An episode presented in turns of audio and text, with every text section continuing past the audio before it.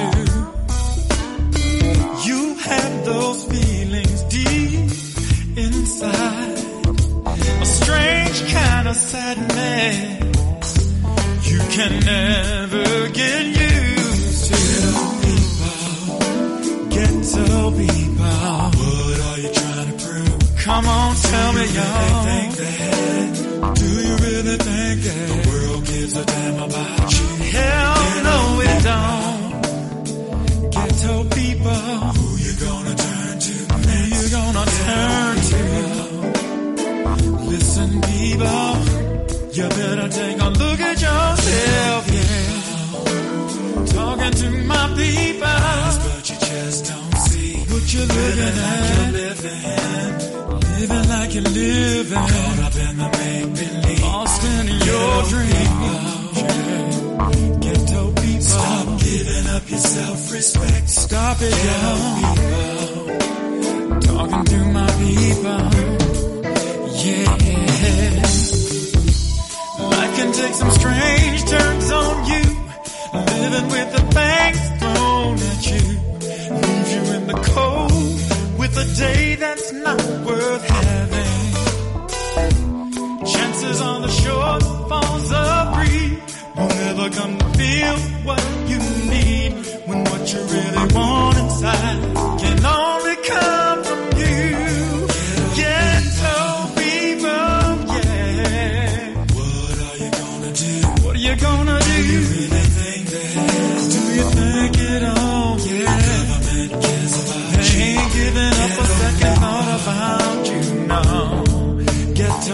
Ghetto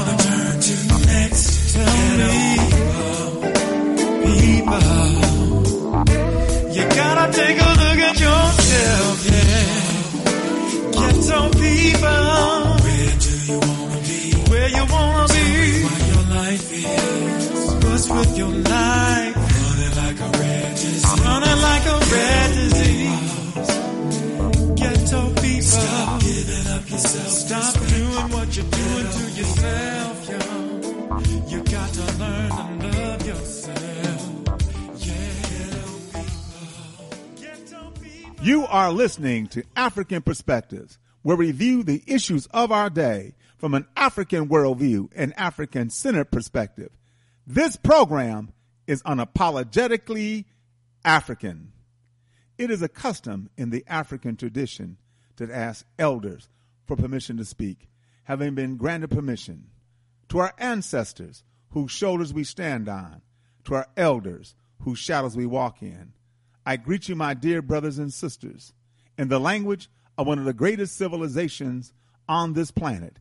It gave the world the basic disciplines of knowledge of science, math, architecture, music, writing, law, religion, you name it, we did it. The Greeks called it Egypt, but they called themselves Kemet, and Kemet means land of the blacks. I greet you all in the Kemetic language, the word of peace, Hotep. It is truly an honor and a privilege to pour libation because we truly do stand on the shoulders of those who came before us. We're going to use water because water has no enemies. Water is the great cleanser, the great purifier. Everything on the planet that lives, it needs water, from a tiny microscopic organism to a tall redwood tree. We pour water into the earth to invoke the spirits of our ancestors, and we say the word ashe, which simply means so be it. So we pour this libation to God for all that God has done and for all that God will do. We say. We pour this libation to Mother Africa, birthplace of all humanity, everyone who has lived, everyone who will live in the future. We all have a common ancestral root in Africa. We pour this libation to the classical civilizations of Africa. I mentioned Kemet in the opening. Kemet was the height, the apex, the zenith of African high culture, but there were others as well, as Timeri, Punt, and Nubia. So we pour this libation to the classical civilizations of Africa. We say Ashe. We pour this libation to the contemporary civilizations of Africa, of Ghana, Mali, Songhai, Benin, Great Zimbabwe. Civilizations that were flourishing and growing while Europe was in a medieval or dark age. The University of Sankore at Timbuktu, an outstanding educational institution. So we pour this libation to the contemporary civilizations of Africa. We say Ashe. We pour this libation to the Ma'afa, the Holocaust of our enslavement, the Infakani, the great tragedy, uprooted out of Africa. Our brothers and sisters lay a carpet along the Atlantic Ocean. We're in North America, South America, Central America, and throughout the diaspora. So we pour this libation to our brothers and sisters who suffered the Ma'afa, the Infakani, the Holocaust of our enslavement, the great tragedy. We pour this libation in their honor and in their memory. We do not know their names, but because of them and their sacrifice, we are here. So we say Ashe. We pour this libation to those who fought against enslavement. If you ever heard me do a libation, you will know that we were not slaves. I repeat, we were not slaves. We were captives. What does a captive want to do? Get free. So we pour this libation to all those men and women who fought against enslavement. In fact, I maintain that some of us are more of a slave today than we were in our initial captivity because some of us are a slave to vice, to corruption, to drugs, sex, and violence. So we pour this libation to those who fought against enslavement Gabriel Prosser, Nat Turner, Denmark Vesey, Harriet Tubman. We always resisted and we will always resist. So we pour this libation in the name and the honor of those men and women who fought against our captivity. We pour this libation to those unborn, those young men and women who will once again lead us back on the stage of human history as a free and proud and productive people. We say Ashe. We pour this libation to brotherhood and sisterhood together for the union of family. We need each other. We don't have good family life. There's a saying conditions shape conduct and consciousness. The conditions in our community are bad. The conduct towards each other is not good. Because why? We lack consciousness. And consciousness is more than just awareness. Consciousness is a deeper understanding of who you are historically, who you are culturally. So once we begin to understand the importance of brotherhood and sisterhood together for the union of family. Brothers and sisters, let us all say, Ashe, Ashe, Ashe. Shem Hotep means go in peace. Good morning, African world. You're listening to Afrikan Perspectives here on the Motherland Media Network on timeforanawakening.com and blacktalkradionetwork.com. And I am your host, Baba Oshi. Hotep family. Hope everything is well with you today. Hope you're going to have a good day today. Get a chance to do all the things you want to do, should do, must do, can do, and will do. Hoping too that the weather will be accommodating for you to do it. But of course, if it is not, and it has to get done, you will get it done because that's the kind of brother and sister that you is. And that's why we have much love and respect for you. Keep getting it done, family. This is Afrikan Perspectives. We're here every Monday, Wednesday, and Friday from 11 a.m. to 1 p.m., 10 to 12 Central, 9 to 11 Mountain, or 8 to 10 Pacific, any other time around the world. But if you cannot listen to this program live, you can always go to our archives at Time for an Awakening At the top of the page, you'll see podcast. Click on that. The drop down, you'll see Afrikan perspectives. Click on that, and there will be programs that are dated and titled. And it is up to date. February programs are there, so just go to timeforanawakening.com. But of course, you can also use a shortcut. That's right.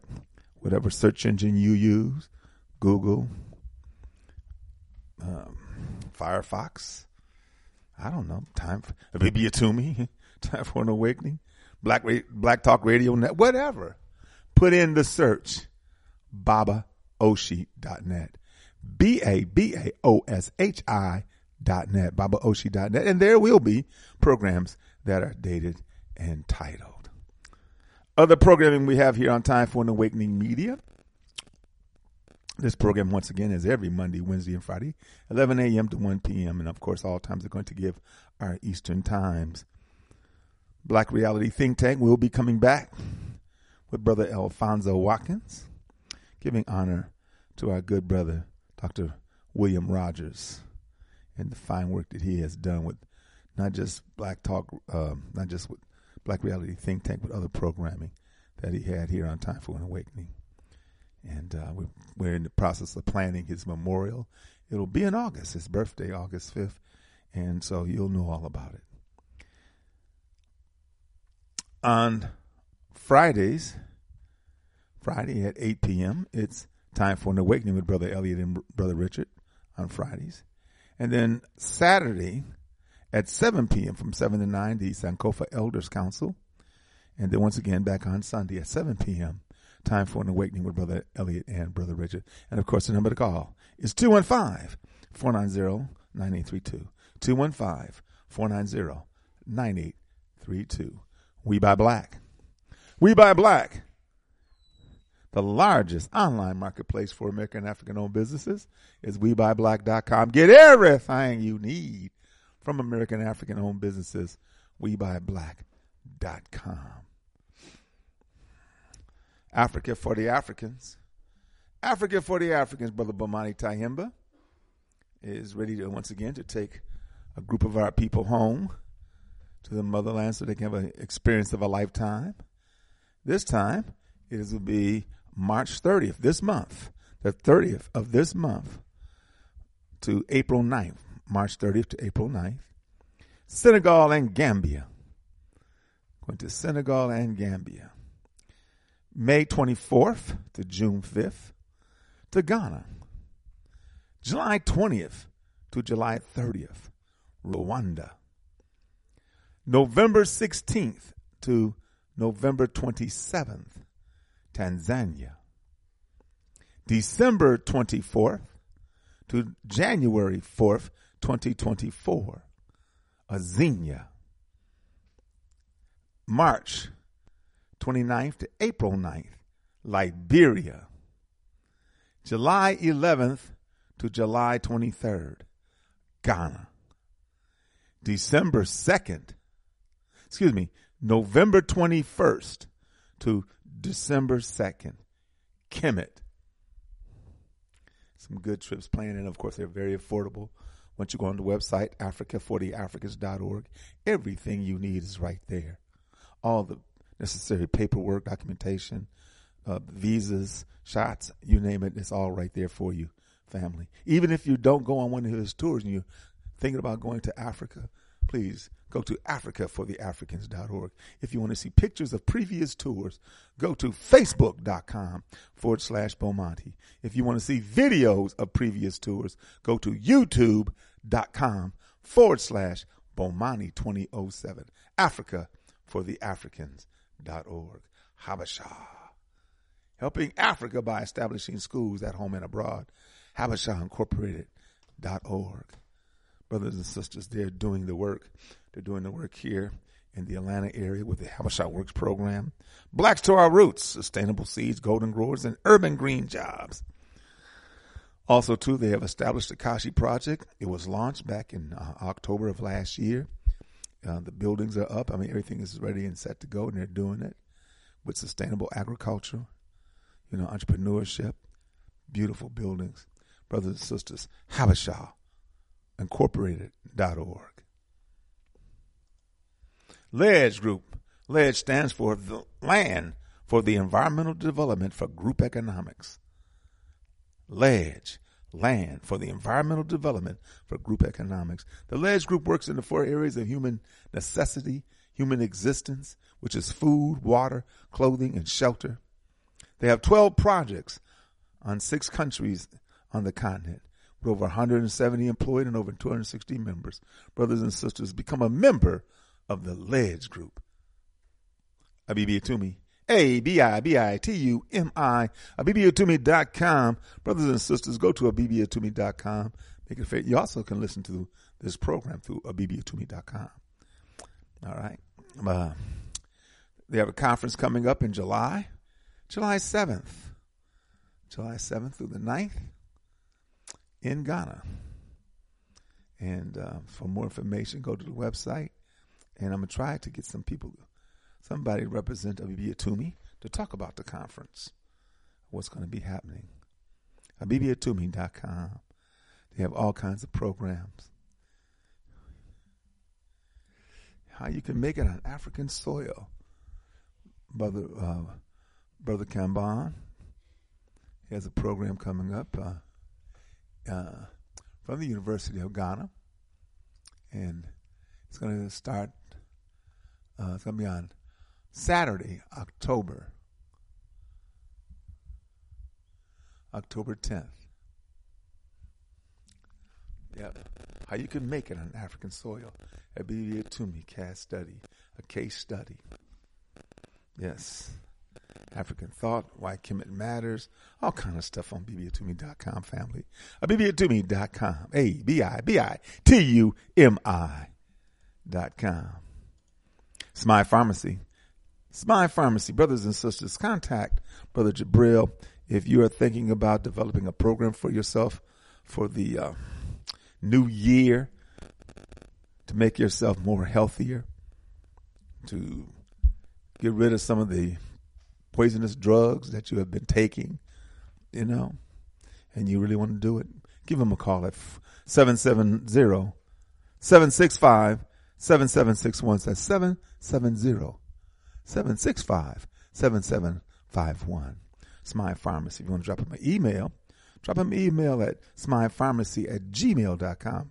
That's S M A I F A R M A C Y at gmail.com com. Smile Pharmacy. The Moses West Foundation. Go to the Moses West MosesWestFoundation.org and you'll see the Jackson Rescue Project that is going on right now. that Jackson, as you know, Jackson, Mississippi has been suffering for quite a few months. And there are other cities as well. Uh, brother had his machine in Flint. Now, what was great was Brother Apollo, who works with Brother Moses West, sent me some pictures and uh, a new machine is more compact. I mean, man, and he's going to be doing some aquaponics. So I'm excited. Um, he was going to be my guest Friday, but uh, this Friday is the first Friday, first Friday of each month.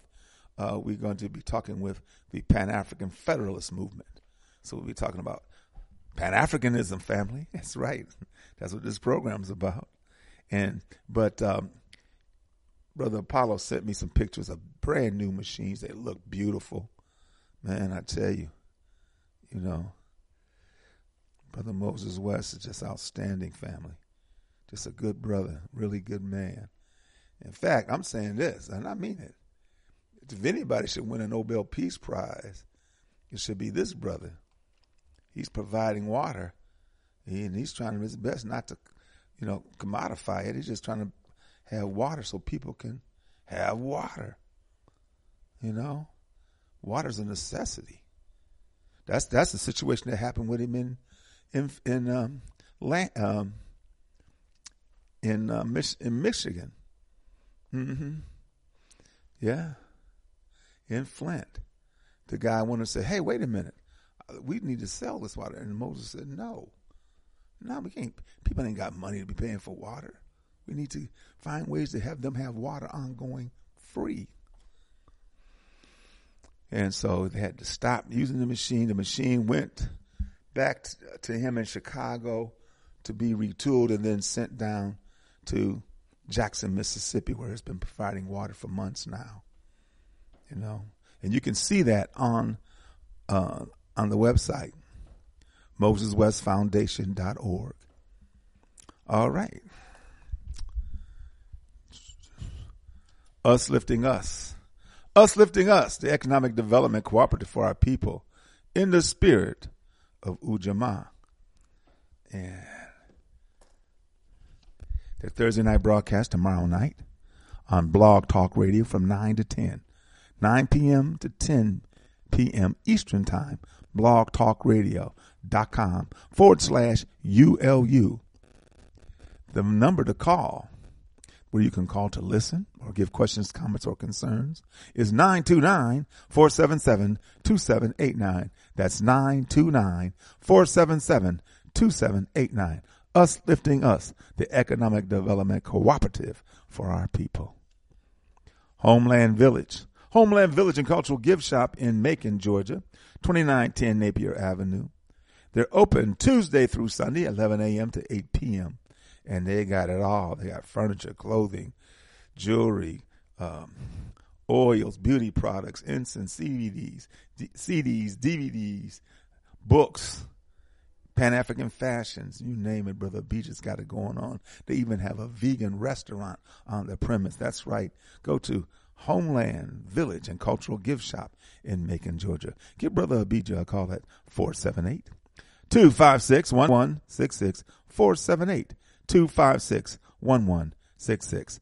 The Homeland Village and Cultural Gift Shop in Macon, Georgia. Yeah.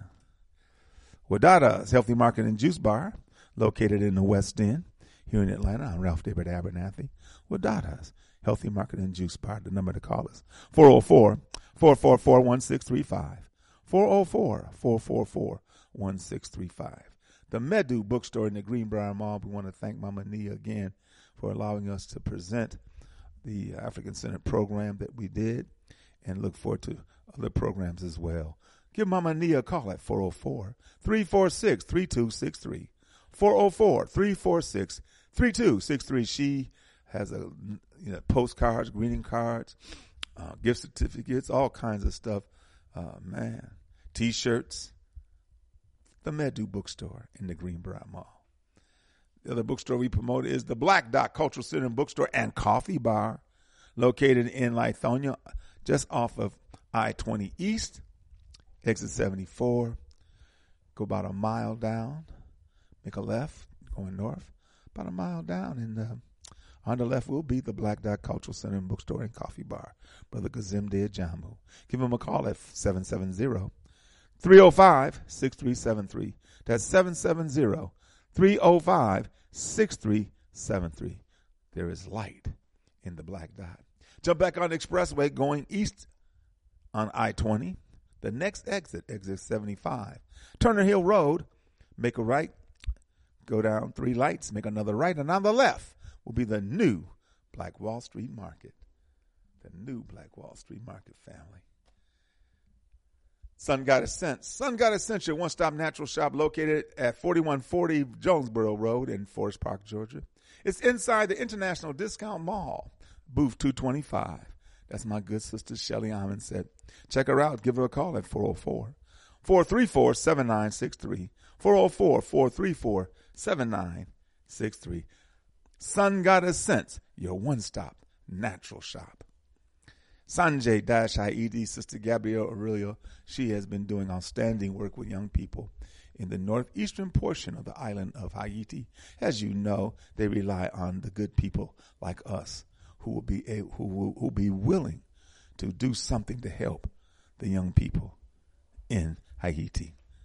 Go to Sonje S O N J E dash Haiti A Y I T I dot org. Sonje dash Haiti org and see if you can help the people out.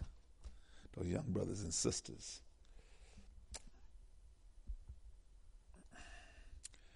Baba Baruti we have a, they have a program this Saturday.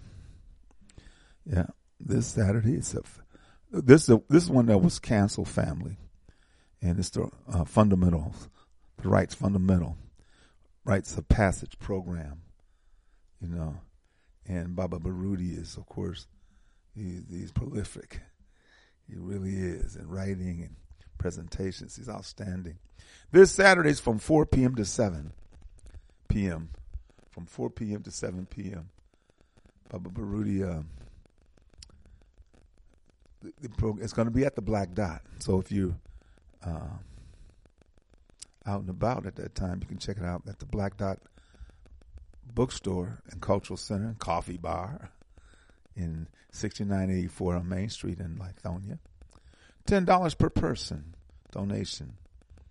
And it's going to be live streamed. And um, and then so if if if, if you want to check it out on the stream, include the pertinent information, rights fundamentals, your name, your email address, so they can send you the link and you can check it out. All right, all right, and then uh, in in May a, a quotation for reparations. Baba Baruti will be doing a presentation May 6th. May 6th. And uh,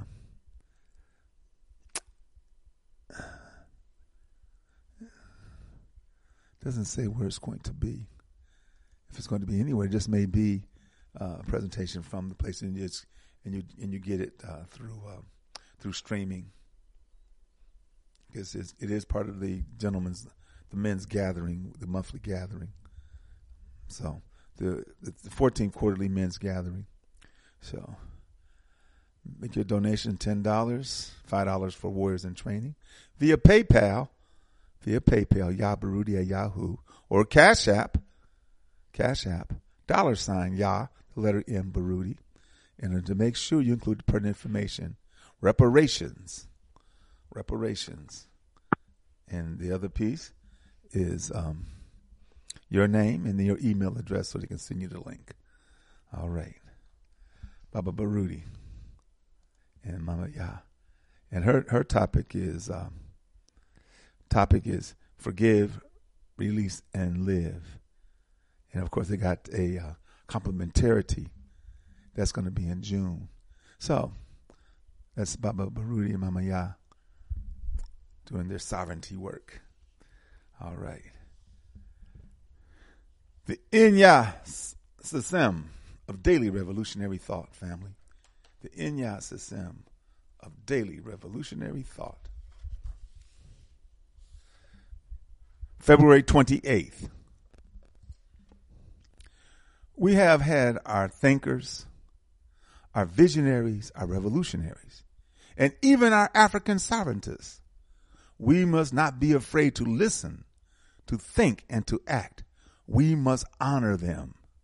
Dr. Marimba Ani, my good sister, she's back from back from her stay, her extended stay in Ghana. I can't wait to talk to her. The successful outcome of our nationalist movement is sovereignty for African people. Being sovereign means having absolute control over the life of the nation. Right now, as always, for African people, sovereignty is measured by how intelligently, independently, and powerfully we control our resources, our story, our culture, time, space, and destiny. It is to have the power within the nation to control our lives and to, and to control them in our best interests, regardless of opposition from outside. Accordingly, being sovereign has to mean that there is no one beyond us who makes any decisions about how we rule ourselves, how we live, what we believe, how we deal with enemies, whether aliens or traitors, and how we visualize our future and communicate and express that vision. It means that we are completely and consciously self defining, self determining, self empowered, and self respecting.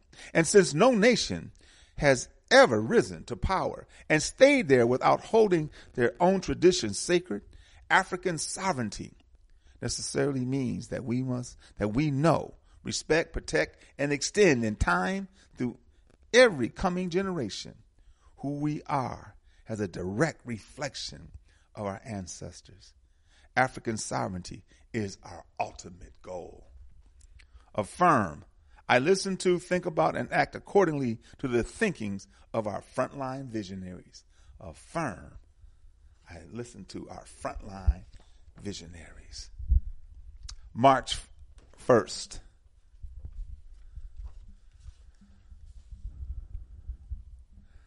Blessed are those who struggle. Oppression is worse than the grave. It is better to live for a noble cause than live and die a slave. The last poets. Nation building starts when individuals and their families develop their knowledge base and talents to join with others like individuals and families. For these increasingly larger extended families, communities will form because we recognize the immensity of our struggle to regain ourselves as African people and the forces which quickly mi- militarize against any highly visible, undeveloped, massive nation building effort. We know that we must start small and sure. We recognize that public advertising, mass organizing, loud voices, and, and flamboyancy have done little but serve individual egos and set us up as easy targets for imperialistic predators. Therefore, we know that if we are to be successful in this critical endeavor, we must quietly do the work of building the foundation of a nation that will close ranks gradually over the coming generations. It is no secret that this will be difficult a difficult struggle. The wisdom of African teaches us that when a stick is bent too far in one direction, it will have to be bent even further in the other direction in order for it to again become straight. So if we are to do this right, we must value the lessons that come through the weight of many generations it will take to turn our families back into a nation. Ashe. Affirm. I'm an intrepid nation builder. Infirm, I am an intrepid nation builder. Brothers and sisters, the Inya Sasim of daily revolutionary thought. Brothers and sisters, I am honored today and pleased to have as a guest a gentleman who I have heard many times and met. And uh, he agreed to come onto the program, and uh, he has a lot of good information. This brother is multi-talented, and uh, man, he does a lot. He does, he really does. Uh, in, in, fact, um, when when I first heard him was at uh, Umar Johnson in in, um, in Macon, Georgia. Umar Johnson's presentation, and he was talking about lowriders, and I'm like, I thought that was Latinos that did that, you know. but uh, oh man, this cat is, and of course, uh, a lot of other things that Brother T.J. Loftin does. He's an economic futurist, brothers and sisters. Um, I present Brother T.J. Loftin. Good afternoon, or good morning. Brother TJ. Rising family, how are you? I'm doing well, brother. How are you doing? Blacknificent. Blacknificent. I love it. yes, oh, sir. Yeah. Yes, sir.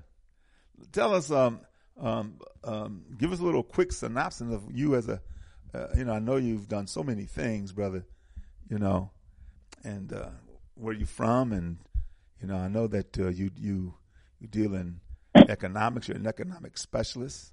You deal with gentrification, land development, real estate, futuristic cities. You know, you consult, you, yeah, train and coach.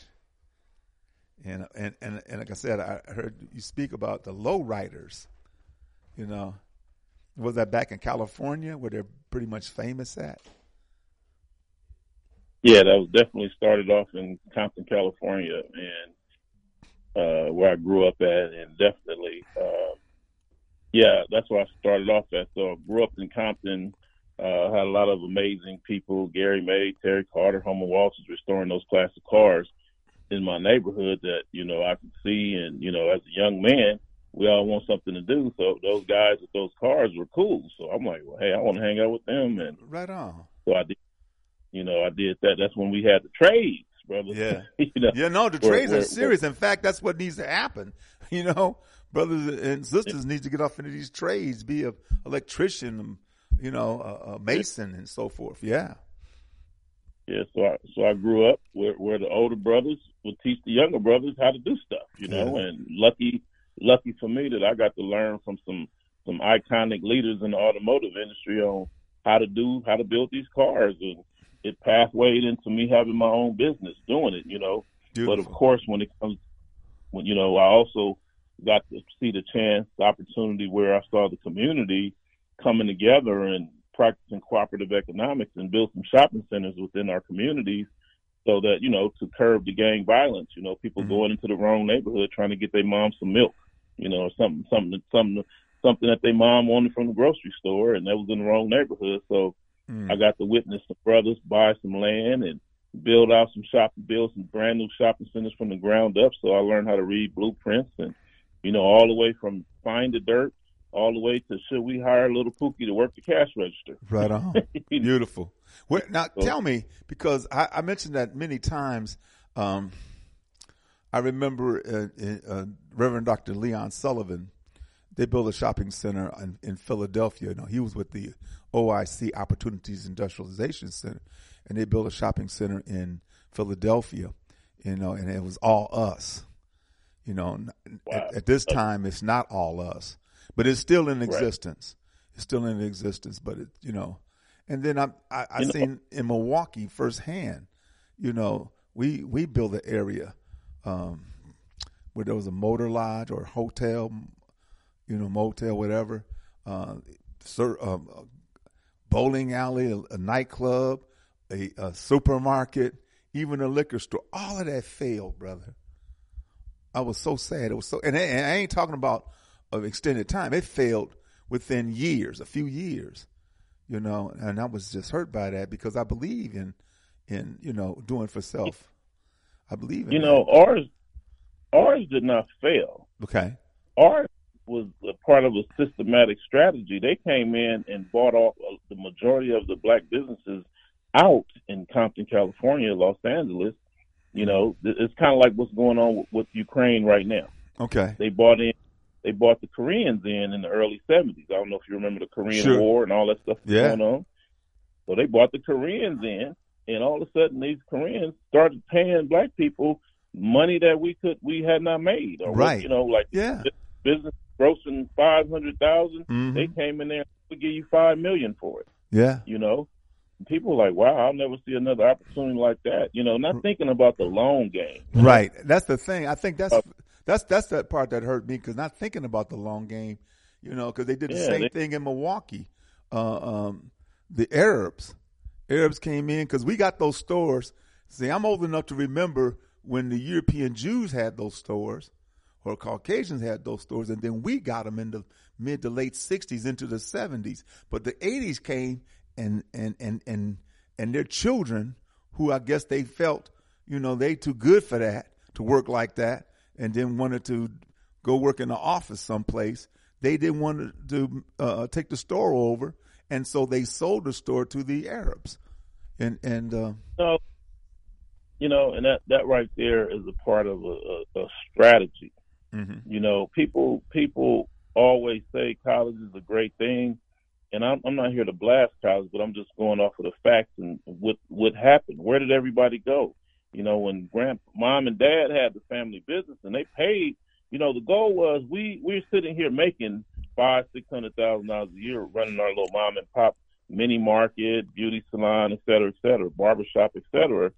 And we're thinking that we wanted our children to come home and take this business to the next level. right, Kind of like a McDonald's. Like we want to turn this into 3,000 uh, franchises, you know? So let's send the children off to get hired, get some education and come home. But the thing is, they didn't come home.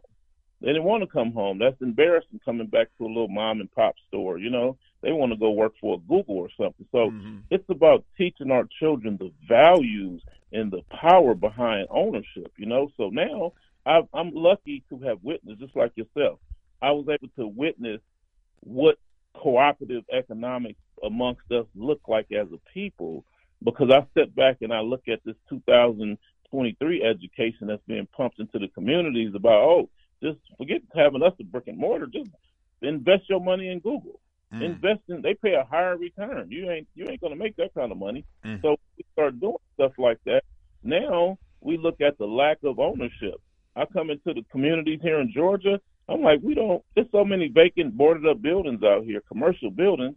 But I look at where where I come from in Compton. We had all those lowrider shops, transmission shops, muffler shops, because that's the infrastructure for the classic car industry. And we own a lot, all those those those buildings. It is hard to find a vacant building in in uh, Los Angeles because they're all filled with businesses, black-owned businesses. You know, so I see the difference between a, a city of people who who gone off to higher education and don't come back home versus the ones that stayed home and just ran businesses. We own all the real estate, and that's why they're having such a hard time gentrifying South Central Los Angeles, Compton, uh, and Watts. You know, it's Yeah. like they've been at war with us. right, especially the Latinos.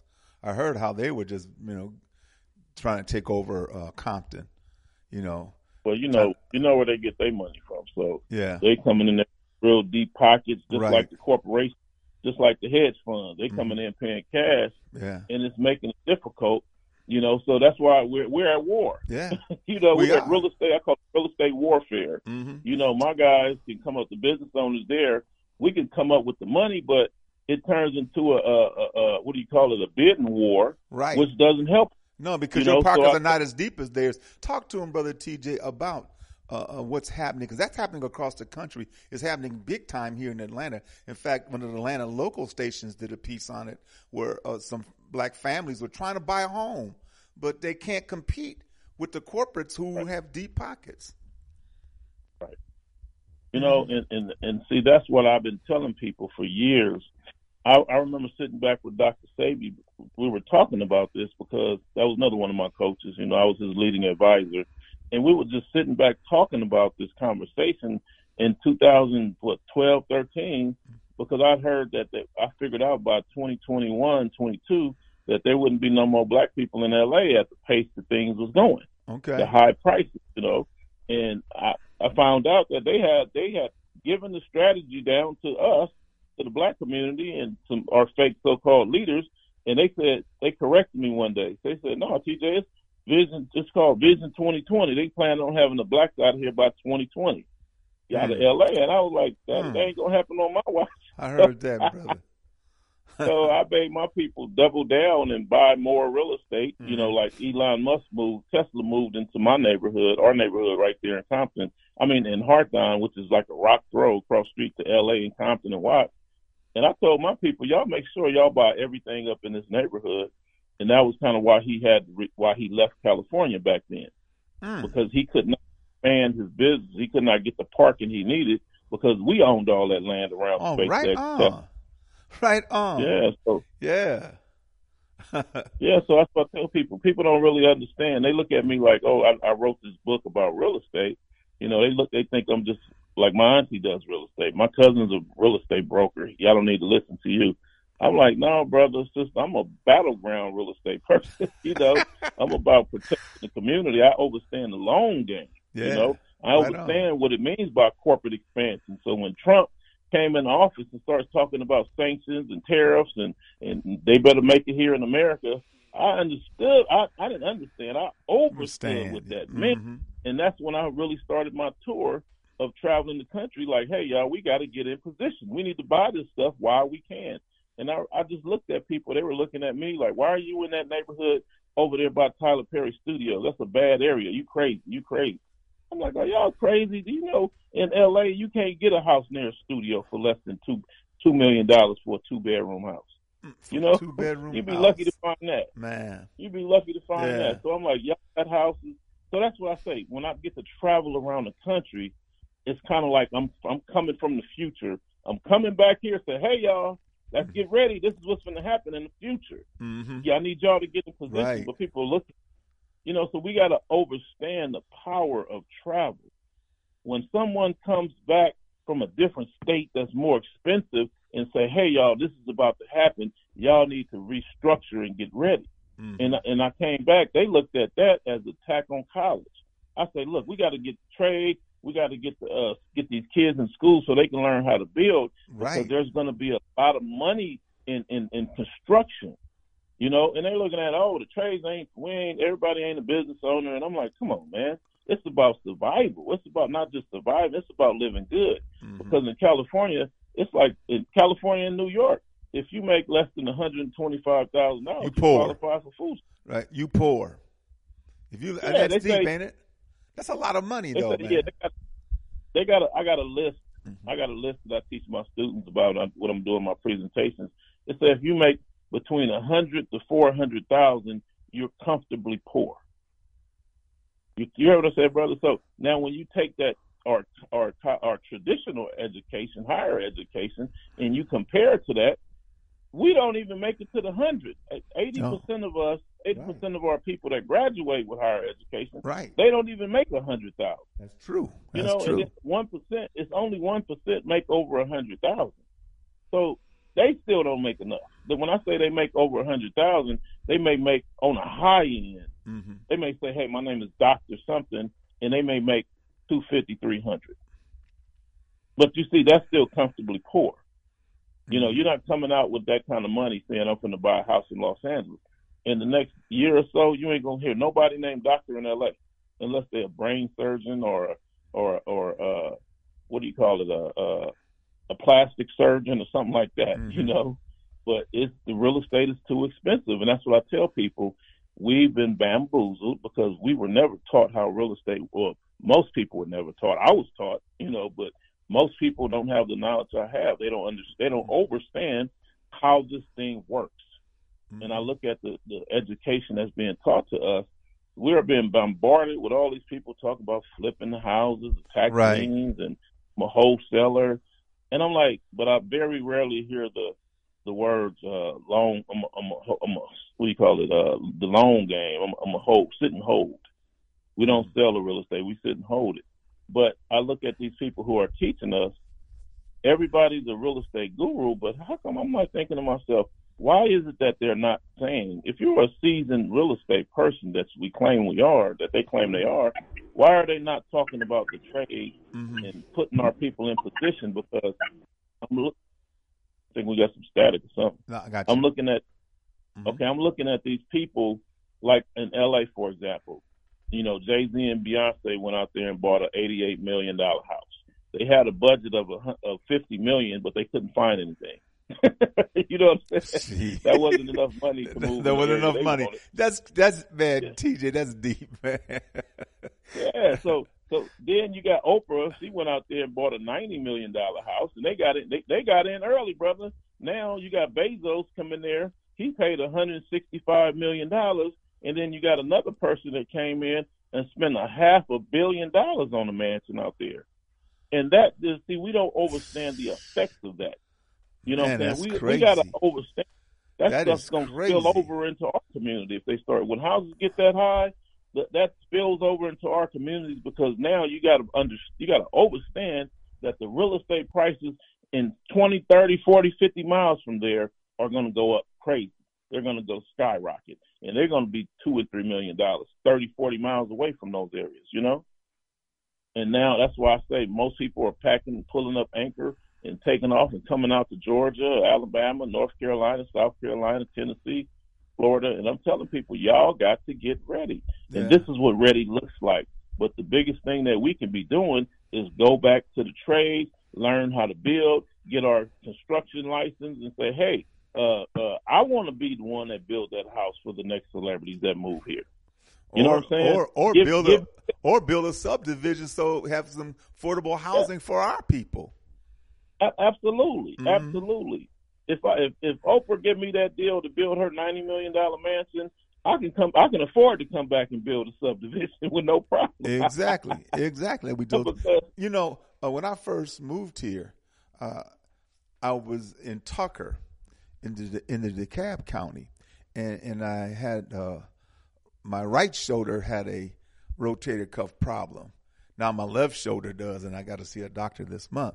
But um, um, in that area near the uh, the the hospital uh, on on the Cab Street and Lawrenceville Highway are Indians, you know, and and and in that area the Indians and they have a strip mall. They have a strip mall where they have a a, a clothing store, a furniture store. Of course, they got jewelry. They have a restaurant, a sit-down restaurant, a takeout restaurant, a convenience store, and a supermarket. Everything is right there. Everything is right there. And I'm saying to myself, we can't do this. Oh yeah, we could, but do we have the But right that's mind a- to maintain it? But see, that's how I grew up, though. Okay. I grew up shopping centers. We had like ten shopping centers with ten barbershops, ten beauty salons, ten mini markets, 10, 10 record shops, ten one-hour photos. You know what mm-hmm. I mean? Yeah. That's how I up. It was all black owned. Yeah. That is how I grew up. Man. and that's all I saw. But then I started seeing they came in with a systematic plan and strategy to buy us out. And a Mhm. lot of people sold, but the rest of the guys who did not sell, those developers went on to become billionaires. You know, Mm. those are some of our biggest developers in in the in the country. Is those guys that kept kept building houses. hmm Now I can tell you about people who got certain education that's still in debt to this day, Right. Because they got Right. buried in student. hmm So I have a perfect example of what works versus what don't work. You know, I know doctors that owe five hundred thousand that that live in big homes that are doing very well, but they still got that five hundred thousand on their student loans, mm-hmm. still on their credit. You know what I mean? And it's, it's just not trying to blast things, but I am trying to say we have to pay attention to what's going on because I, I know you heard it. They said by twenty fifty three, African American wealth will be zero. Yeah. And then, but and then, but what most people don't know is they added. They when COVID came, they added. They dropped the number from 2053 to Right. 2035. Right. So, I was about to say got- that. Right. And the sad part about it is, I see it. I see it because of the cost of real estate. I have so mm-hmm. many people coming to me every day saying, "Man, I wish, I wish, I wish I would have listened to you. You told us back in the days, and I didn't. I wish I would have. I should have." And I'm like, "It's you know, now you got to move Mhm. because you didn't get in position. People don't take life serious. I'm like, you should not. You should hold off on that brand new Mercedes. You know, and Mhm. go on ahead and buy you a piece of a house. And they want to wait until they can afford to get what they want to buy. And I'm like, it's not about what you want to buy. It's what you about can. what you can buy today. Yeah, what you can know, right now. Yeah. So the people who bought house, the people who who said I want a four bedroom house, you know, four bedroom house with a backyard, so I'm gonna wait. You know, they they they could have bought the the uh, two bedroom condo for say, for example, two hundred thousand, they get a, a three bedroom condo today or a townhome, but they didn't want that. They wanted to wait for the four and five bedroom house. Mm. Now the money, but that was four hundred thousand, for example. So Mhm. now, because they waited, now they can uh, now they can only afford to buy that that four that two bed three bedroom condo townhouse. That's four hundred thousand now. Mhm. So the house is seven and eight hundred. You know, Right. So y'all waited and put yourselves. People wait and put themselves in a worse situation. You know what I'm saying? Like they they they even matter now because they they Yeah. just pay two hundred thousand Yeah. dollars more for something Exactly. that they did in the first place. And then and then You know, there are some who are who want to buy, who who can't not afford to buy, and when they see something, they're, they're outbid by corporations who has Yeah. deep pockets. You know, and I'm talking about corporations that are not in the Atlanta area or in the area where one might want to buy. They might be hedge fund people who have serious wealth out of New York. man. These they got people coming from around the world. We got hmm. countries buying up America. We got Canada over here buying up American real estate. We got Japan and China over here buying large parcels, large bulk parcels of land because they understood the language when they knew what was about to happen when they said when Trump came in talking that tariffs and sanctions. They know we better buy what we can while we can so they put their money there, and that's another problem I have with us. You know, these corporations, the Googles, the Facebooks, the Apples, they've taken their money and they they know they better buy this land while they can because they changed the platform in America. It's no longer going to be ownership; it's going to be rental. So they want they know that they better buy what they can because if you don't own no land, you will not be able to expand. Just like I said, we blocked Elon Musk back in the days, keep him from expanding. You see what I'm saying? They know that if they don't buy this land right now, they won't be able to expand. So what they're doing is they're turning around, they're sending people into our communities that look like us and our our leaders, so-called leaders, and they're teaching business and they're talking black talk, saying keep keeping the money in the community and cooperative economics and support our black businesses, but then turn right around and say, "Let me teach you about stocks." Well, I'm mm-hmm. like, and then first person comes up is Google, Apple, and Facebook. So we invest our money into them. They invest their money into those companies, and then they turn right back around and take our money and come back in our communities and gentrify us with it. And I said we have to really overstand business to overstand what is happening out here. You know, these guys they've been they've had a 400 year head start on how to manipulate us, if that makes sense. You know, Yeah. they plan they've been they spent a lot of years thinking about how to how to have us do it to us, if that makes sense. You know, Yeah. so I look I look at the things that's going on, and I look at myself as a speaker. You know, they know I understand what's going on, but then they'll turn around and try to try to block me from speaking in certain places. How about that? Wow. You know, Yeah. but yeah. yeah, they're like, 'cause Well, He but, you but but now because you're you're informing the people exactly what's going on. A lot of people don't, you know, just like Marvin Gaye's song from back in the back in the early seventies. You know, what's going on? You know, man, he you ain't got way a ahead of- clue. he uh, he understood what was happening. Yeah. you know. But I've been I've been doing great, brother. A lot of people, un, unfortunately for us, we wait until until it's, it's kind of too late in certain areas, Yeah. like in California. It's too late to to to say, oh, you was right. You know what I'm saying? So now they all on board, but I'm like, look, you you know, you got AK gunshot wounds. It's too late. We can't save you. You know. Mm-hmm. It's, it's too bad. I tried to get you to safety earlier. Now all I can do is move you now. Hey, Atlanta, you know, you can go to Macon or something out that way and find something affordable, you know? Mm-hmm. But we have to pay attention to real leaders. You know, most importantly, I've been doing very well speaking on the ident- how to identify a person with real information versus a person who just sounds really good, if that makes sense Mm-hmm. Mm-hmm. you know, we got people who coming in, they talk a lot of language. And I be looking at my friends and I'm like, I don't know what the heck they talking about, but these are real talking about serial entrepreneurship and all of these big terms. This sounds so good. And I'm like, I'm looking at my buddies and we looking at each other. I'm like, do you do that? like, what is that? and these are, so they come up with all this language mm-hmm. to make it sound good. So you'll go and want to bring them in to speak. You'll want to go take their classes. You'll want to, you know, run your life because of the way they said it. But the reality is, these people are really just a distraction. They're just distracting us from the distracting people from the real money, from what's really happening. That's like they say in 2012. I was talking about land development, buying dirt and building shopping centers and building affordable housing. And then I look at what's being taught to us. We've we've been talking about flipping tax liens and all other kind of stuff, wholesale. Now here we are in 2022. They started all of a sudden now the gig is up. So now they're coming in with a watered down version of a uh, of a land development now. So then, what does And it I'm look look- like? Uh, What does it does it look like the the 2030, 2035?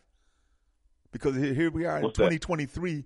I mean, you know, The, the the worst conditions happening for our people. Our people are being uh, unable to afford homes, particularly on the West Coast and East Coast, but even in the Midwest, where where home values have been deemed to be affordable. You know, especially in the Midwest, where I'm from. I'm from Milwaukee you know, and in in Ohio, Illinois, and so forth. Supposedly, at that time, this is like about ten years ago, saying the, the best affordable housing for the money, big, nice brick houses and so forth, were in the Midwest, Detroit, Cleveland, you know, and and and so is that is is that going to happen? Number one, people are moving from those places, you know. Right. But- go ahead. I'm sorry. no, I didn't mean to interrupt. Go ahead, brother. No, no, I was just saying that that, that people are not moving there. But what about No. you know uh, uh, uh, in terms of value? You know, Well, nobody wants to. Most people that really understands what's going on don't want to live in the snow. yeah, You know, we don't like cold climates. You Right. know, I so agree. we that's why I'm heard- here. people exactly people people will live in those places because that's all they know. But Mhm. then they started finding out about their friends and family moving down to Georgia, living Mhm. a great life. It don't matter, you know. I'll give up home ownership in, in in Detroit to come rent me an apartment in Atlanta because of the weather is much better. If that makes sense. Mm-hmm. Now, I Right. necessarily wouldn't want to rent, but I'm just saying the weather alone is a significant difference in in the quality of life, quality of living. You know, so you come out here and pick a, a nice area to grow, you know, get out of harm's way, but that's kind of difficult in this economy because most people we got to overstand, find out where these corporations are going. You know, you think you're moving into a small town where it's affordable, then you find out that Ford gonna put a battery plant and make a brand new electric truck out there. Mhm. Then everything changed overnight. Right. You know, the school system they pull the money out the school system, crime skyrocket real fast, in in an effort to push people out. You know, but it, it, it it's just real deep. It's real deep. We play, they playing real estate warfare out here right. You know, and now we have this big movement. I've been pushing so long talking about economics. I've been successful. I got the trades back into Centennial High School that I graduated from in Compton. You know, mm-hmm. they got a fully functional, uh, state of the art automotive class, of which I'm trying to get black people to take the class now. I thought just me going back in there and fighting to get it put in there was going to be good enough, but now I have figured out that black people we've been so brainwashed that they're telling in in these schools they're telling these kids hmm that if you don't go to college and get a four year degree, you're going to fail in life. And it's like now they're scared to take those trade classes, and that really Mhm. that's dangerous. Yeah. That's real dangerous language, you know, because that's not true.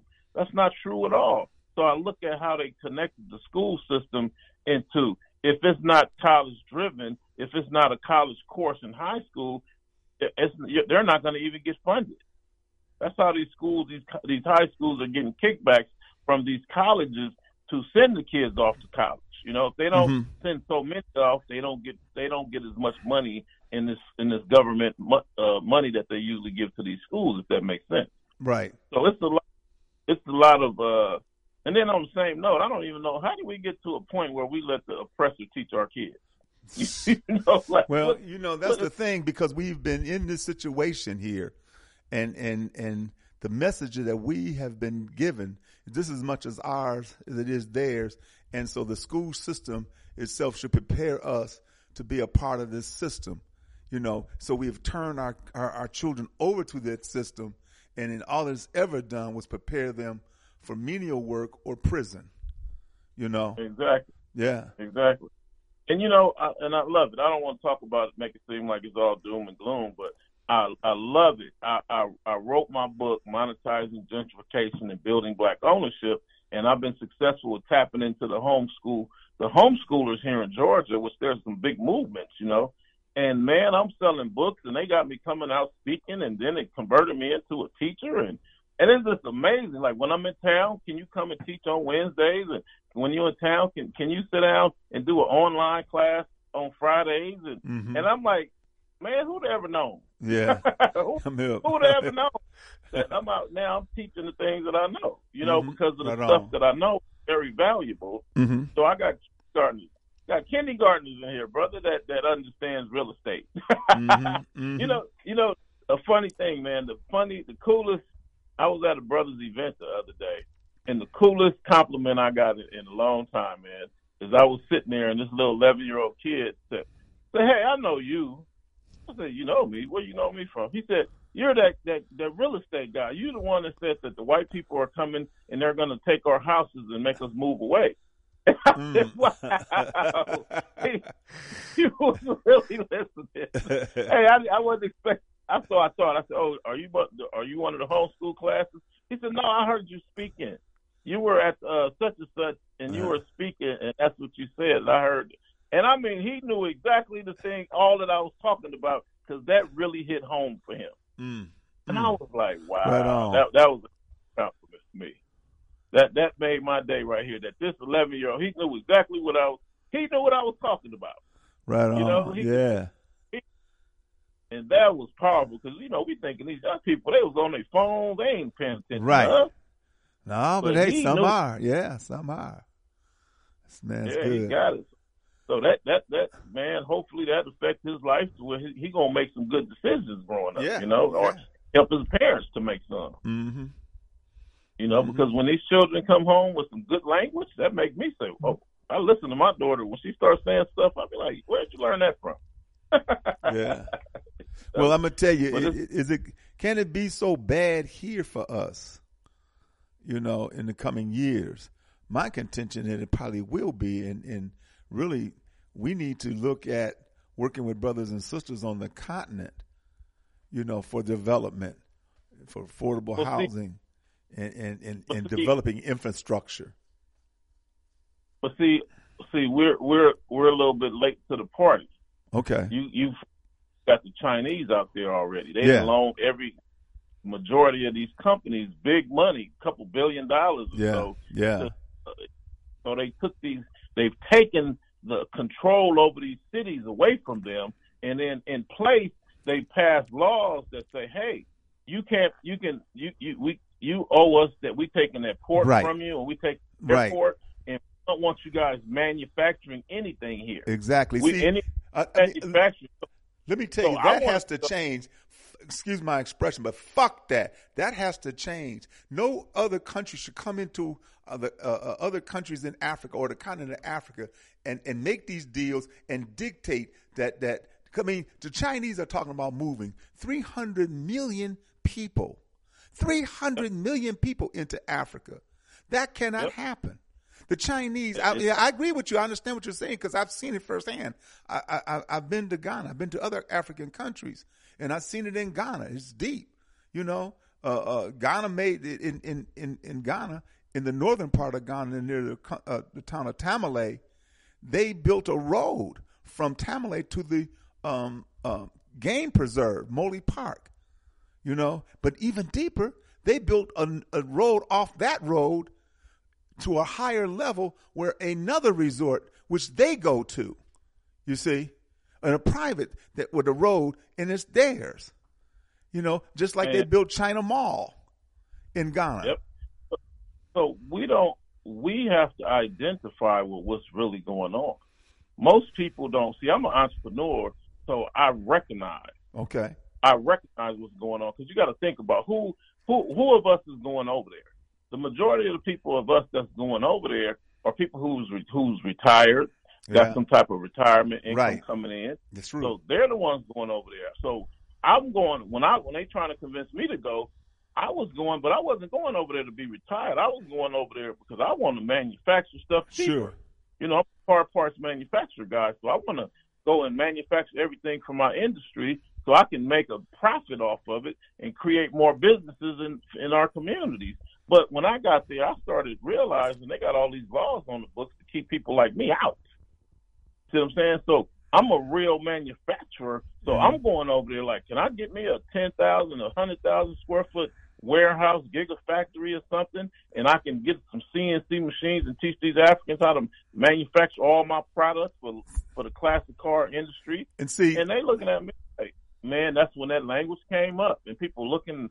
They like, I've been out here for 10, 15 years. I didn't know that. but listen, but listen, brother TJ, you should have got first preference for anybody. It- you should have got first preference if an African from anywhere else, uh, whatever that other country, comes back to Africa, comes back home to Africa, and wants to build something for Africans in that in that country, in those communities, they should have gotten first preference. This this madness is crazy. I think the problem is, of course, is that many Africans bought the idea. Kwame Nkrumah, that's why he was ousted. That's why Thomas Sankara was killed. That's why all these Africans, Patrice Lumumba, who talked about and who understood that Africa should be one, they got to get rid of them because we want all Yep. these separate countries. I don't know if you ever heard this this Caucasian, this cracker named uh, um, Howard Nicholas. If you get a chance, TJ, go to YouTube and put in Howard Nicholas and listen to this man. Arrogance. What's he talking? He's talking about we must keep Africa poor. Africa must never be No, I able. saw, I saw that. yeah. I saw that. Okay. You know, you know, you know what? I had a brother here, one of our scholars, right? Hmm And he was a friend of mine. I don't want to throw his name out, but hopefully y'all figure it out. He know who he is. But this brother, one of our scholars, and we would speak at this this uh this uh warehouse. We would speak at one of our black events together, and I was honored to be sharing the stage with the brother. Until he got on there and started talking about the Chinese is developing Africa, and if we can't do it, I'm glad they doing it. And what? I'm like, hold on. Whoa, whoa, whoa, whoa, whoa. This was like back in 2016 or something. I'm like, hold on, brother. I'm a manufacturer. I've dealt with Chinese and they don't like us at all. At all. At all. Hard time with these cats, right? You do not want them moving into our neighborhood and, and loaning us money. We do not want to do business with them.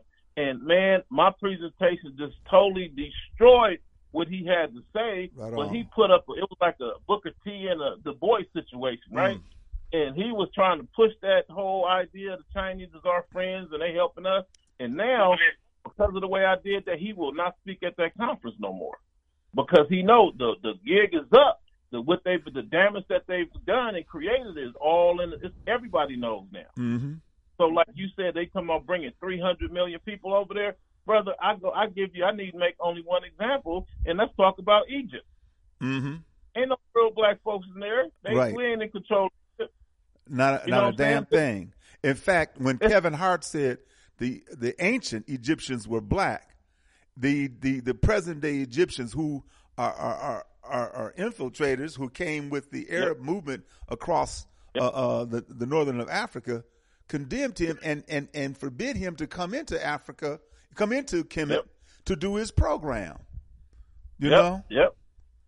Because they know they didn't like that. Because you know, they, I look at with brother Quasi, the great work he's been doing. I swear Quasi, Mhm. and he's showing us they over there cutting noses and faces Right. off of the African Right. statues and replacing Right. them with theirs. So what's the long? See, they play the long game. Mhm. They play, they in this playing the long game. They playing chess, not checkers over there. And we got to understand the long term effects of what they're doing. And now I hear somebody else said recently. They said there was another professor at a, a, a prestigious college or something. He's telling people that uh, uh, Africa was originally uh, owned by white people, and the Africans were the colonizers that came in and took it. So now they're mad that we coming to take it back. What? Who's saying? You know how- who is saying this? Man, What it's a, Negro you gotta is saying so, this? So social media, man. It was, it was a professor in his school. I got a link somewhere on my phone, man. You know, people send me all Right. these dangerous. Yeah, me too. Yeah. You know, and it's, it's absolutely amazing. And- that's one thing good about what we do and the great work you're doing, brother, because you you getting the message out, and I'm a speaker. I get the message out, but we got to have people that know how know what to do with the message. You know what I mean? Yeah. That I could go. I'm bouncing from state to state, telling people what's going on. Mhm. But let me tell you another thing, though. So I looked at these conferences, brother. I recently, mm, maybe about five months ago, I spoke at the uh, Pan African Global Trade Conference, right? And all of a sudden, they they wanted so much to partner with the city of Atlanta and all its official people out here. You know, I call them our one percenter people or whatever. And you know, they had a list of African countries that they had invited to come out because they want to do trade with us, right? So one of the big politicians sent his representative over, and all of a sudden they he dominated the whole conference. This dude spoke three times, and you know when he spoke, he never spoke about trade. He Well- came in there and dominated the whole conference, spoke the majority of the time, and he talked about business classes. But what it was is he's a college person. And I don't want people thinking I'm picking on college, but I do want you to know that college has been weaponized against us. Yeah. So where it used to be the Bible that they took to Africa and said, "This is it for y'all. This is what you got to learn, and y'all will be good." But Mhm. now they took the Bible. It's not the Bible any, anymore. It's college. Mm-hmm. You see what I'm saying? So Mhm. it's like you know, you look at the Africans. They they got something working for themselves, but you know, doctor, lawyer, engineer are failures. So they come over here and they make up the wealthiest class of black people in America. They do. Is them. It's them. You know what I'm saying? And they So- don't want to go back. They don't want to go back to Africa. They don't want to go there. The skills that they've learned, wherever they learned them at in Europe or here, and take that back. And then, or, or and many of them come together to conf, to to to form a, a, a, group, a consortium, and do the business that is necessary to be done of building infrastructure, roads and highways and hospitals and, and so forth and so on, schools. You know? They don't know. They got the money, but they don't have the knowledge. You know. So let's talk about that. Now, here's the Africans are coming here to America, and they want to do trade with us, but they're so brainwashed. No offense, my African family, but they're they've been brain. Where at first they were beat up with the Bible, now they're beat up with education. Where I used to date a doctor, and she told me nobody's gonna want to hear me speak if I don't have my doctorate. You know, nobody's gonna listen to me. Who's gonna listen to uneducated? Straight out, I said, "Oh, I'm writing the book now, and I'm, Uh-huh. I'm writing my book. You know, they're gonna teach it in school." And she looked at me with the most like dreadful face of, "Who's gonna want to learn from a person that doesn't have education?" Like she was appalled. Like, how dare you even consider doing something like that? Why Mm. would you even think about writing a book to put into the schools? Like, like if she could, she would block would have blocked it. You know. Right. And then I'm like, I'm trying to water down the education system with my non-educated self, you know. Even though I've I've made millions of dollars, I'm a manufacturer, I'm an international businessman, shipping cars globally, manufacturing car parts, et cetera, et cetera. But I should not be even thinking about educating others. You Mm. know, so that's the that's the that's the uh the mindset that we have coming from there. So now when they come to this conference, they're looking at they're only looking to hear from college educated people. But they're saying look we have a problem and we're trying to figure out how to fix it. So we know america has the smartest black people and we're going to come over there and t- sit down at this conference and learn from those smart black people. So i looked at how they flooded it out with our college graduates who didn't have not no No experience. Right. No knowledge. No infrastructure. No knowledge no, of it. no knowledge of what they were trying Mm-hmm. to do or what they were trying to accomplish. But then they pushed me all the way to the back, and they allowed me to speak. But I was the last speaker, and when I tell you, I totally, it was just, it was devastating. The Africans got up and endorsed me and said they was there sleep the majority of the time. But when I started talking, they, they woke up Mm-hmm. because they heard me talking about the purpose of why they came here. Right.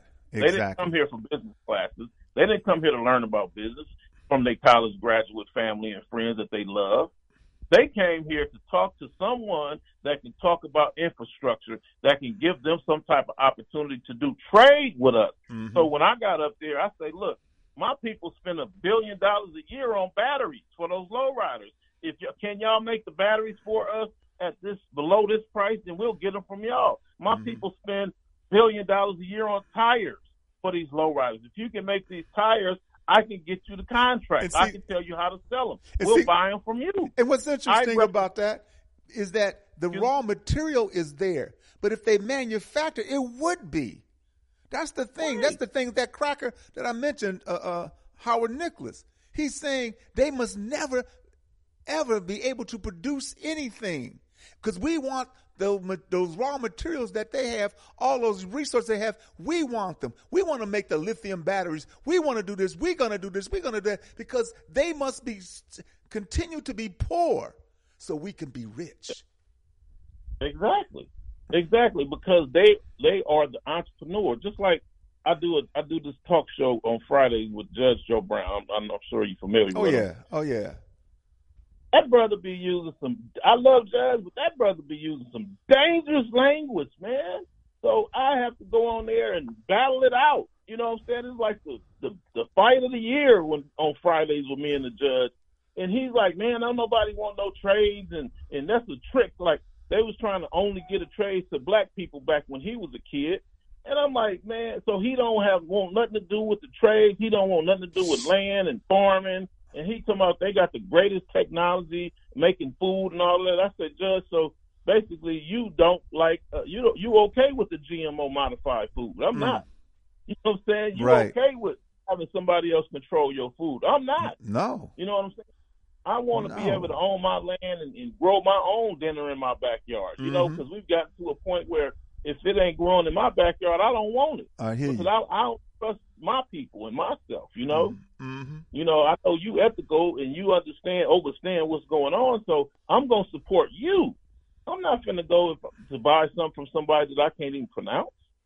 You know, this this meat. But my whole point was, I listen to the brothers and the people who be on these talk shows, man, and and the, the language they be using be dangerous. So I had to tell the brother, I said, man, you know, when slavery ended, the so-called slavery ended. Let me play by by your information, your level of information. You think slavery, all blacks were slaves? Okay, let's let me play by your rules. Let's talk about it from your perspective. Mm-hmm. When slavery ended, more black people jumped up and started manufacturing Yeah. things, and they had over five thousand black people patented, Patented. refrigerators, right. train, train Yes. braking systems, uh, uh, ironing boards, irons, et cetera, et cetera.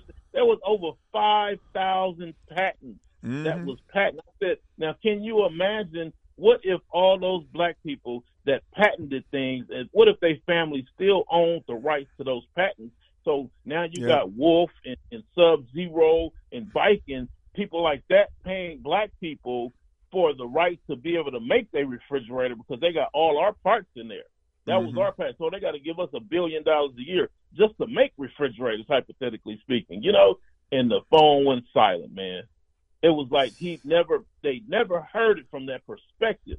I Mhm. said those were tradesmen Right. that patented all those patents because they were manufacturers and they saw an opportunity. Just like me, when I started working on those classic cars, I learned how to weld. I learned how to use a plasma cutter, use a torch. You know what I'm saying? Use a screw gun, drills, etc. And the next thing you know, I said, man, I'm tired of ordering these parts from China. I'm gonna just make it myself. Mhm. I'm tired of looking And for see, these that's the thing, man. You know, we have been designated a permanent underclass. We have been de- designated as a consumer. Everybody Yep. targets Exactly. us. Everybody targets us when when when when when uh, Arabs because we have been that from the beginning. No, I mean, I shouldn't say that because we're not that from the beginning, but that started the Not transition. No. That started a transition uh, with us believing that integration would would be would be good for us, as opposed to you know uh, having our own. But because when we try to have our own, look what happened. Look what happened to Rosewood. Look what happened to Tulsa. Look what happened to Elaine, Arkansas. Look what happened uh, uh, uh, to Allentown in Los Angeles. Look what happened to these places. You know, the Caucasian under the disguise of any excuse, and the usual excuse was some black accosted a white woman. Then they go into that community, vamp on that community, you know, tear it down, tear everything down, or, or steal, take, you know, and then get rid of us, kill us, or whatever the case may be. You know? Absolutely. Now let's talk about some strategies, some things that we need to know about real quick. We we got some amazing opportunities going. I tell people now, if you want to be successful and be a part of all this growth and become wealthy and retire early in the next four to five years, put your children in the trades. Teach them about building houses, but not to go get a job, but to go start a business. Because you got people who hanging ceiling fans that's pulling in, get, getting getting major contracts with major hotels to come in there and hang fourteen thousand ceiling fans in these two or three hotels being built. You know what I'm saying? Mm-hmm. So you got people getting money like that, and then let's talk about uh, uh, what's going on in California, for example. You saw, I don't know if you followed in the news where the black family got their land back in yeah. Manhattan Beach. California. Yeah, they got it back, and so, then they and then they sold it. Well, they never really got it back. It never made it to their name, but they had always planned on selling it to the city. That was the deal. Okay. So that's something that to watch. That's something we need to watch because what we're doing is we've never had, we've always had amazing situations where black people have owned valuable land, mm-hmm. very mm-hmm. valuable land. Yeah. So put it like this: the easy land to get back is those little small parcels on the beachfront that really didn't hold. I mean, they're very expensive, but that's not really affecting nobody. So they'll give those little ones back. But by the time the lady, the family that say I used to own downtown L.A. Uh. That was a black lady that owned downtown Los Angeles that they took from her. That was a black lady that owned Beverly Hills, California that they took from her. There was a black man that owned the Santa Monica Mountains that they took from him. Now, when we're talking about people like that, we're talking about people say, wait a minute, that oil well is that's mine.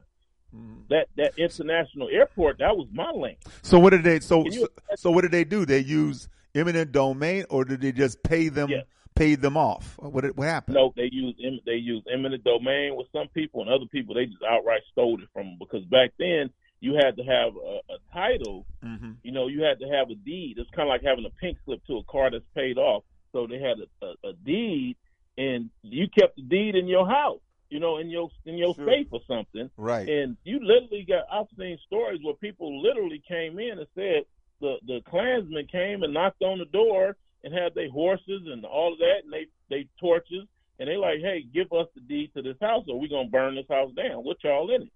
And they went in there and they gave them the deed. Next thing you know, they came back and kicked them off their land. And then all of a sudden, that became one of the biggest oil wells in the country.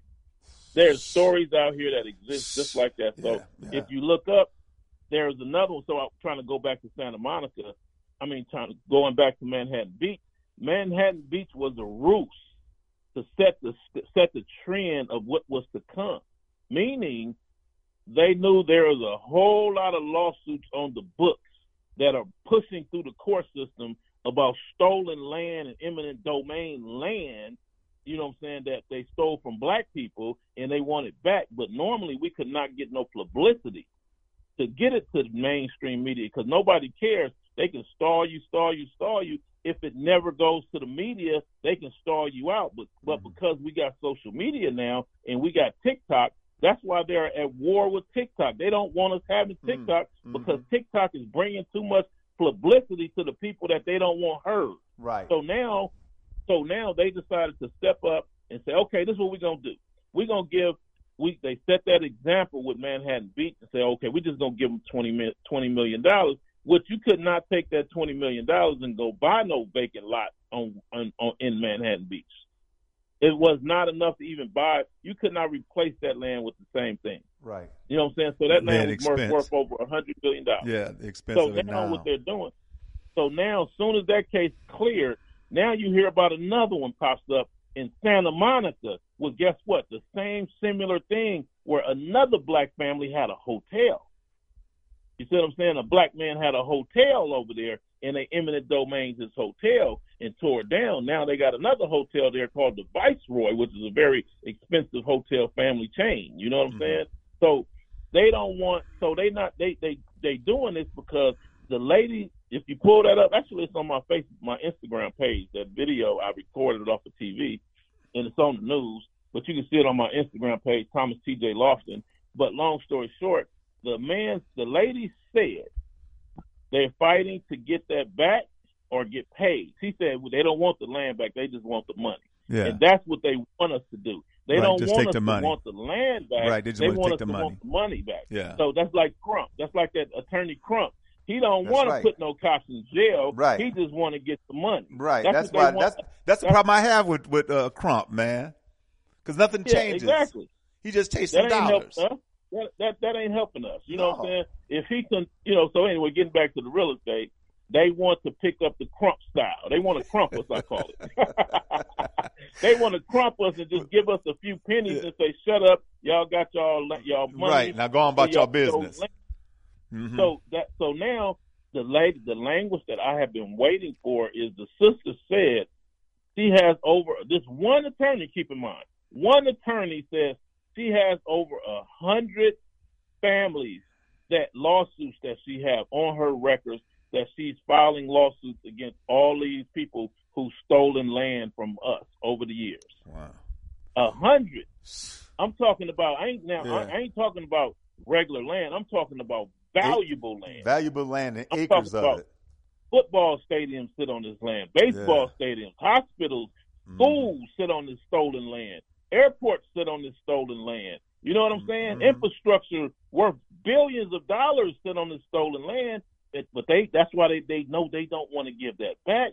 So they want us they want to crump us. Right. you know They're go give to us the give settlement us piece. a little Yeah. pennies back and make that the new trend of saying, "Hey, we just gonna cast all listen, y'all out. Don't worry." I got a lot of callers, not a lot, uh, but a number of them that want to get in this conversation.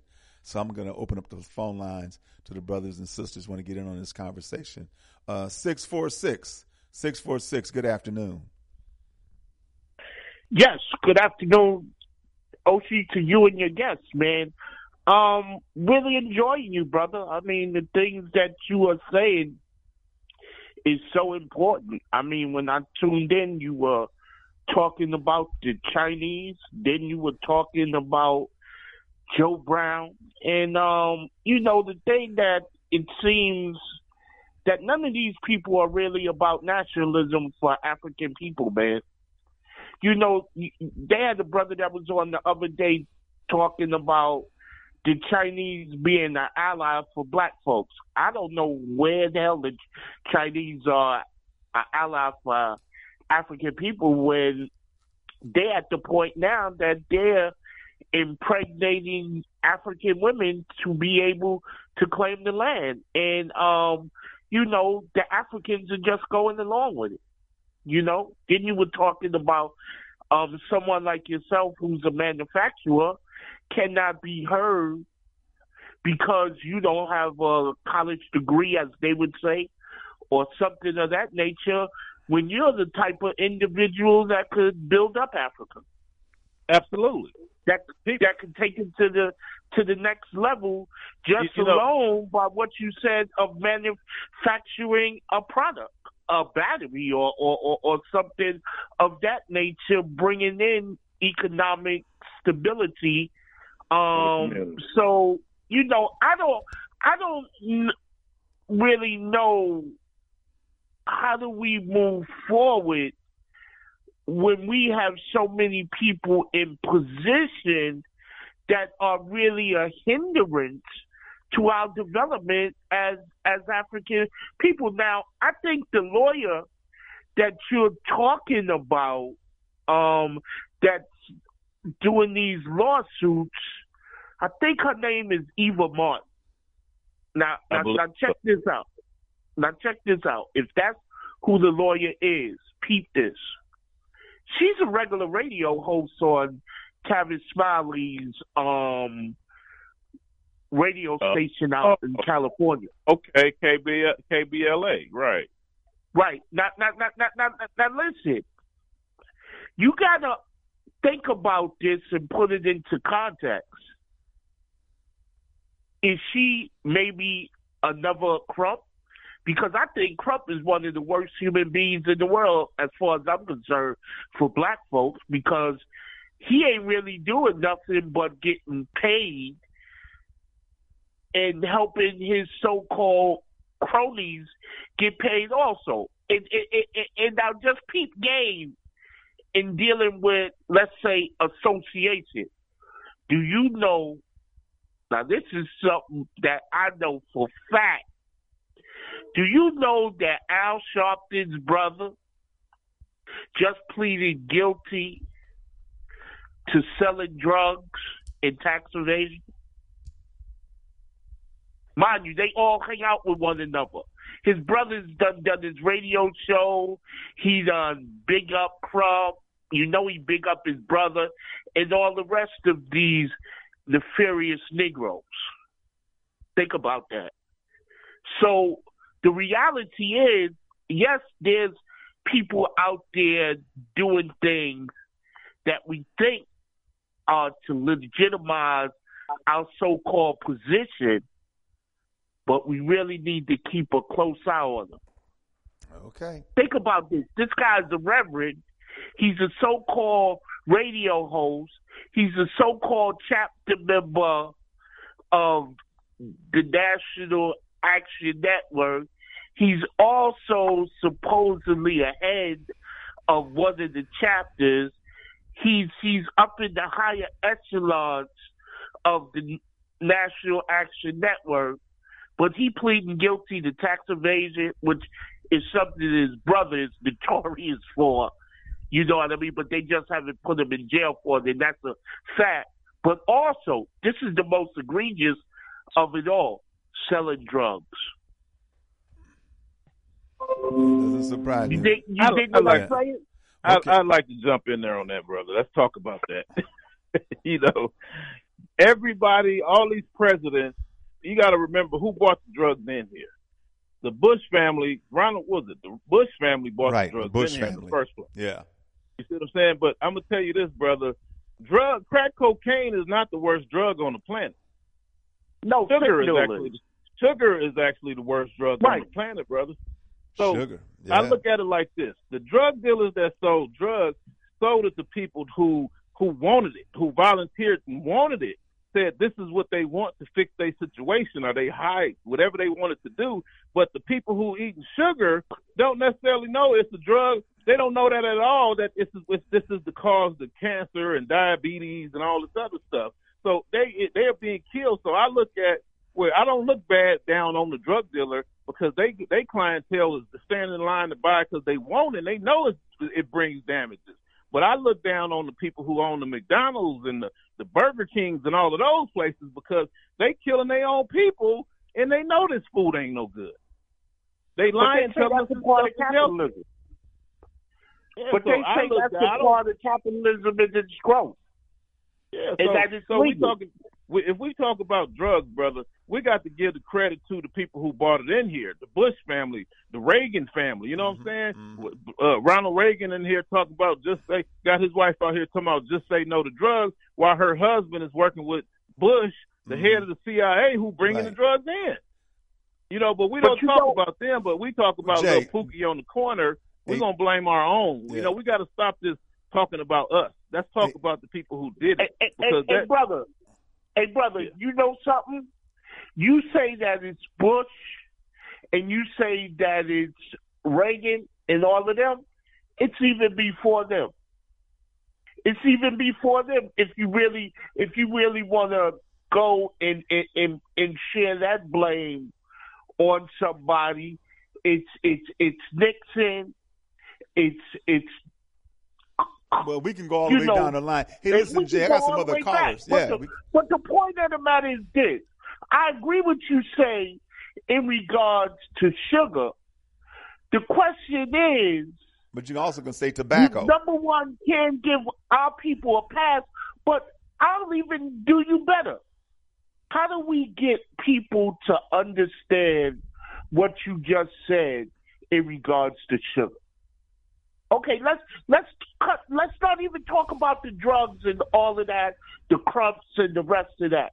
How do we get people to understand the simplicity of what you said about sugar?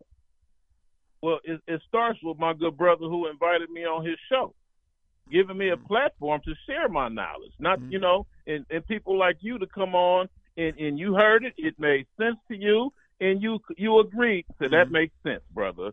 And now you got other people listening and say, "Wow, I did not know that." hmm You know, But I mean- but unlike other radio, we got other radio shows. I'm under, I go under attack real fast.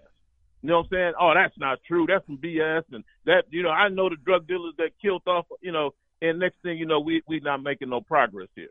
Mm-hmm. But the reality is now people are learning. So it takes for people like yourself, brother, and I appreciate you again for giving me the opportunity to share this knowledge. No, no doubt about it, TJ. Hey, listen, Jay. We, Platform. Jay, we got some other callers, But let me brother. let me just say Go this ahead, brother. last thing to him, to him, OC. You know something, brother? We know it, but the thing is, we don't want to accept it. Ninety percent of the people that you're talking about know that sugar is no good for them, but they just can't kick the habit. But thank you very much for what you're saying, man.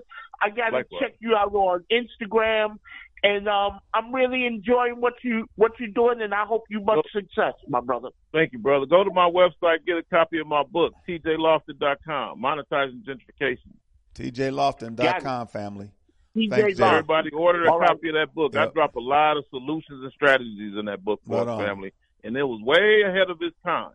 All right, we got another caller, 443-443. Good afternoon. Baba Oshi, thank you for taking my call. Hello to the guests, uh, brother. You Greetings. you spit nothing but knowledge, man. Um, look, in, I'm I'm in Baltimore. There was a headline in Baltimore about they're finally going to uh, tear down the highway to nowhere. To nowhere. There was a about 40 years ago, maybe 30 or 40 years ago, they built a a highway. It's like a four lanes going from the county to the city, but it stopped and it never went any further.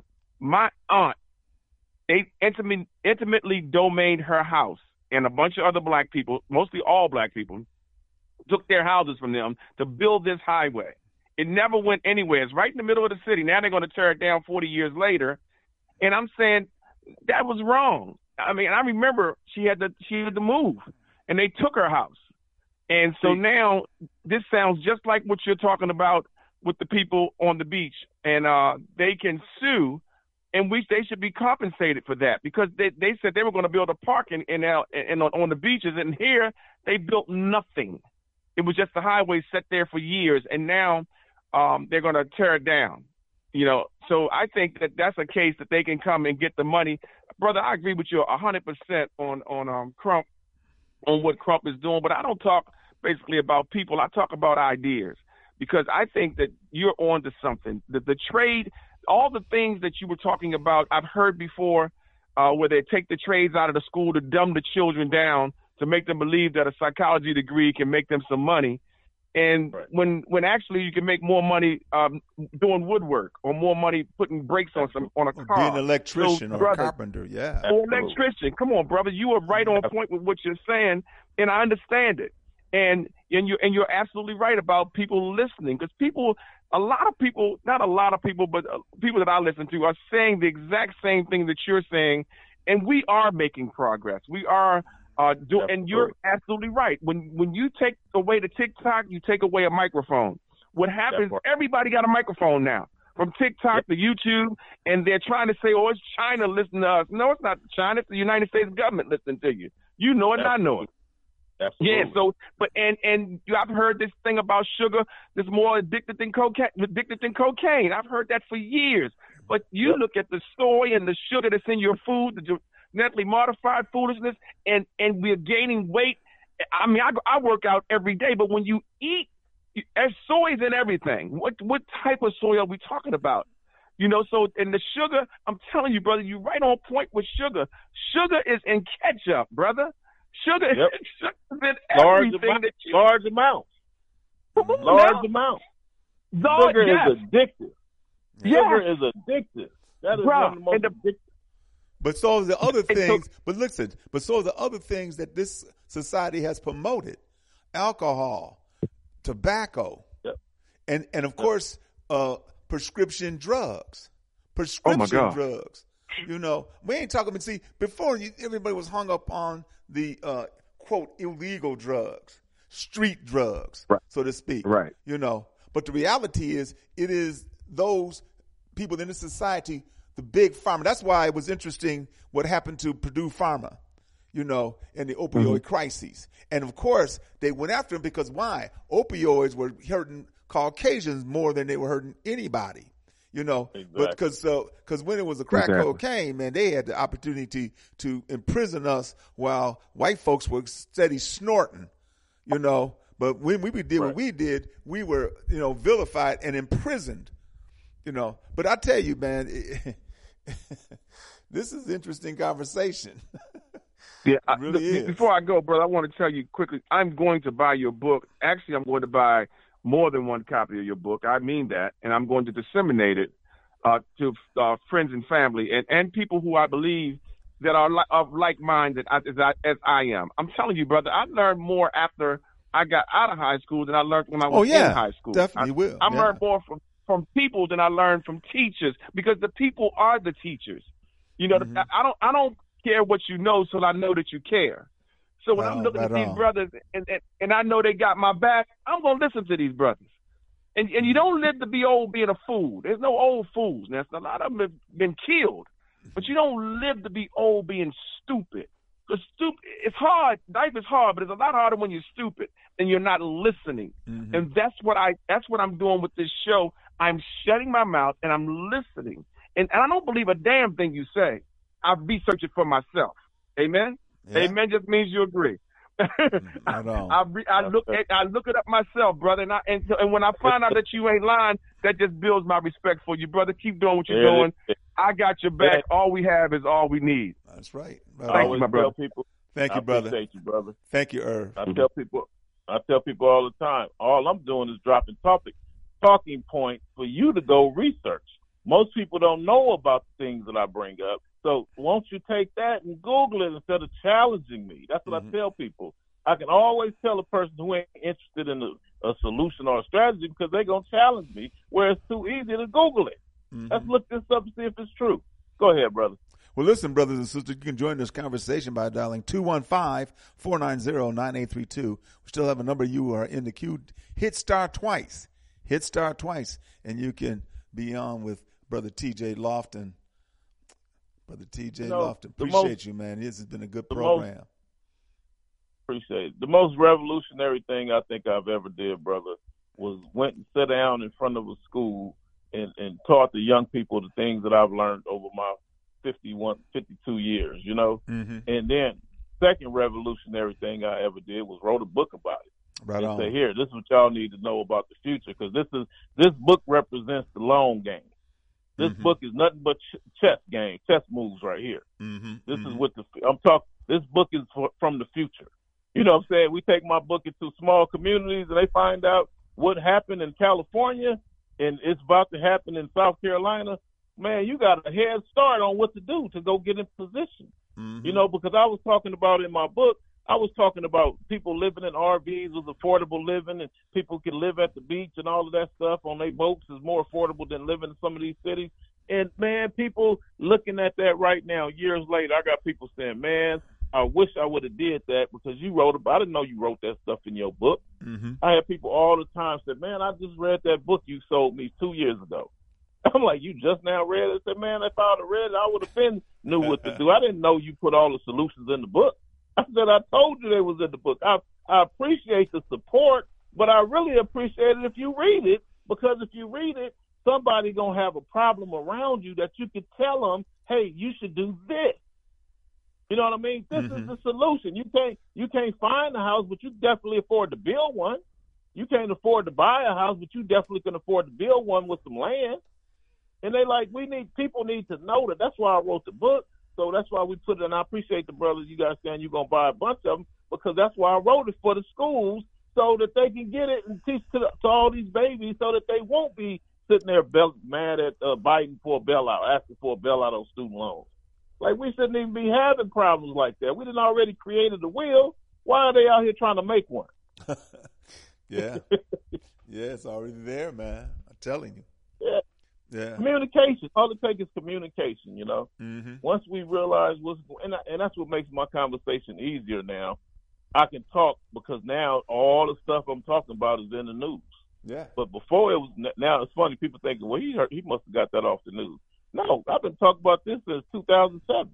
What was coming down the pipeline? You know, Mm-hmm. way back in the days, you know, I was involved in some situations in Los Angeles where when when uh they knew Elon Musk was coming into LA because he came in 2002 or something like that. When did he come out there? 2012, I think. I lost my thoughts. but he came out there in 2012. Yeah, yeah, no, 2002 because in 90 in the early 90s is when I was running my business. I was there in 91, and by 2002 he moved in, and all of a sudden the city started changing everything. So they decided to give money to uh, Section 8 and move, give them some money and move the black people who lived in LA, Would say, let's say, for example, Atlanta, they wanted to give the black people uh, that live near the airport money to move an hour and a half away from the airport out into a city called Palmdale, California. Mm. And I looked at them. I had houses rented out on Section 8. And then all of a sudden, they the, the where they was giving me fifteen hundred dollars a month, all of a sudden they dropped it to where we can only give you nine hundred. I'm like, how you gonna give nine hundred dollars? But then all my tenants jumps up and moves to the Antelope Valley because where they was only paying sixteen hundred in the Antelope Valley, all of a sudden it doubled and went to twenty eight hundred. You know, like I got houses, man. I'm trying to rent out, and I know Uh-huh. I can't put it on Section Eight because they don't pay but sixteen hundred. But all of a sudden, I get a twenty eight hundred voucher from a young lady, and I said, man, they are relocating all these people. And next thing you know, it, Right. that's the whole. We, you can look up the Antelope Valley Section Eight scandal, and my name is all over that. you know what I'm saying? I was a part of that. I was right there. I was the one who told the mayor that this is about to be Section Eight capital. But if- if y'all look that up, if your readers want to Google Section 8 scandal, Antelope Valley Section 8 scandal, that is a crazy situation where the sheriff's department attached. The city was trying to fight back from all the uh, L.A. moving all its Section 8 people up there. So the city decides to attach the sheriff's department to Section 8 and go in there and kick the doors in of all these females' houses and start taking their children from them and taking the parents to jail and taking the fathers to jail because he wasn't supposed to be there. So now they putting kids in foster homes and all of that, putting them into social services and all of that because of Section 8. Mhm. Talking about that, her father, the kid's father shouldn't have been there. He's a, he's he's illegal. That division of the divide the family through getting Section 8 stuff. You know, now we got people got their third strike because they was at home with their children Mm. at the, with their family. They on this third strike. He's doing life in prison because he was at home and that was his only crime. He was not supposed to be there because that was a Section 8 house. You know, it's stuff like that. But Man. this is it's just we've been at real estate warfare for years. But I Mhm. tell people I write about this kind of stuff. When I come and speak, I'm not just speaking. Oh, TJ, somehow I didn't got categorized into he's a real estate guy. No, I'm not a real estate speaker. I'm not a guy gonna come in here and teach you how. I, he must got a real estate license trying to sell a house. No, I'm not that guy. I'm a real estate battleground kind of guy. Right I on. done been through the trenches of warfare with this real estate, and I'm Mm. seeing how they trying to what they doing to us. You know, Mhm, mhm. sitting there going into these schools and and nobody's even talking about home ownership. It's like, you know, they come up with this this remember that slogan they said, own nothing but control everything. Remember that stuff that's that Mhm. stupidity? Yeah. I'm like, man, I tell you what. Y'all come I'm gonna own everything and y'all come rent everything from me and y'all can control it. But as soon as that lease is Yeah. up, as soon as that lease is up, I'm kicking all your asses out. You know what I'm saying? so I'll be like, man, Control that. all this stuff all this stuff these people be talking about is flawed. Just like I did a panel discussion. Matter of fact, this weekend, if you're in Atlanta, they book, they brought me in to speak at the Black College Expo because in 2015 they realized that 74% of college graduates graduates was unemployed or underemployed, and I came back in 17, it was at 93%. yeah. So where do you think we at now? Yeah. You know what I'm saying? So so they brought me in to come in and talk about entrepreneurship. So I was just in LA maybe a month ago at the LA Black College Expo at the convention center, and there was a brother sitting on the panel discussion of booming careers talking about the direction of our people, and he owned a McDonald's franchise. He had a few McDonald's, probably about ten or twelve McDonald's. So they was pumping this brother up, and he the world was a bit. He's just the man because he works. He owns the McDonald's franchise. So I sat there in that, on that panel, same panel discussion, and I had to sit there and say, you know what? I said, let's talk about cooperative economics. And do you know that brother put his head down because he already knew where I was going. I said, cooperative economics. We, we let's talk about what does ownership really look like, y'all. Because owning a McDonald's or owning a Burger King, Jack in the Box, Taco Bell, owning a white franchise, you do not own it. Right. That is. It's You're just theirs. babysitting. You're a high paid employee. No offense Because to you can't anybody. because you can't do anything that you may want to do. You have to Right. uh, adhere to the dictates of the corporation. That damn hamburger better taste like the hamburger of uh, of what's his name's McDonald's down the street. Otherwise, we taking your McDonald's. That's a fact. or, or even worse, even even worse is what people don't realize is, is your daddy may own that McDonald's, but when he turned around and get ready to retire, he can't leave it to his children. Mm-hmm. There is no generational wealth involved in owning somebody else's franchise. Now, Yeah. if yo and if you got a booming franchise, like it may start off as the hood, but now that it's being gentrified, now that store is one of the highest grossing stores because of gentrification, hypothetically speaking. Now you best believe that now when it's time for you to retire, you ain't gonna be able to go train your kids up and run them through the McDonald's corporation. You gonna have somebody Chinese that want that store. Mm. Well, listen, I gotta and, and I gotta get this caller in. He's a brother from the UK, brother Paul, and I, I'm quite sure he's been listening and has some something to say to you, brother TJ. Hold on, appreciate it. brother, brother, brother Paul, are you there? Thank you, Baba Oshi, for taking my call and giving me an opportunity to speak to the most important people on the planet. I hear you. Okay, brother. Gratitude, brother. Yeah, this is brother Baba TJ. Oki. This is brother TJ Loftin.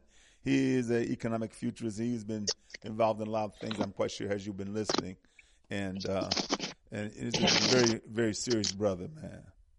So go ahead, go ahead, Yeah, um, Baba, Baba Oshi, Yes. I, I just say good morning to your guest, and uh, I have been listening attentively. But I'd like to ask him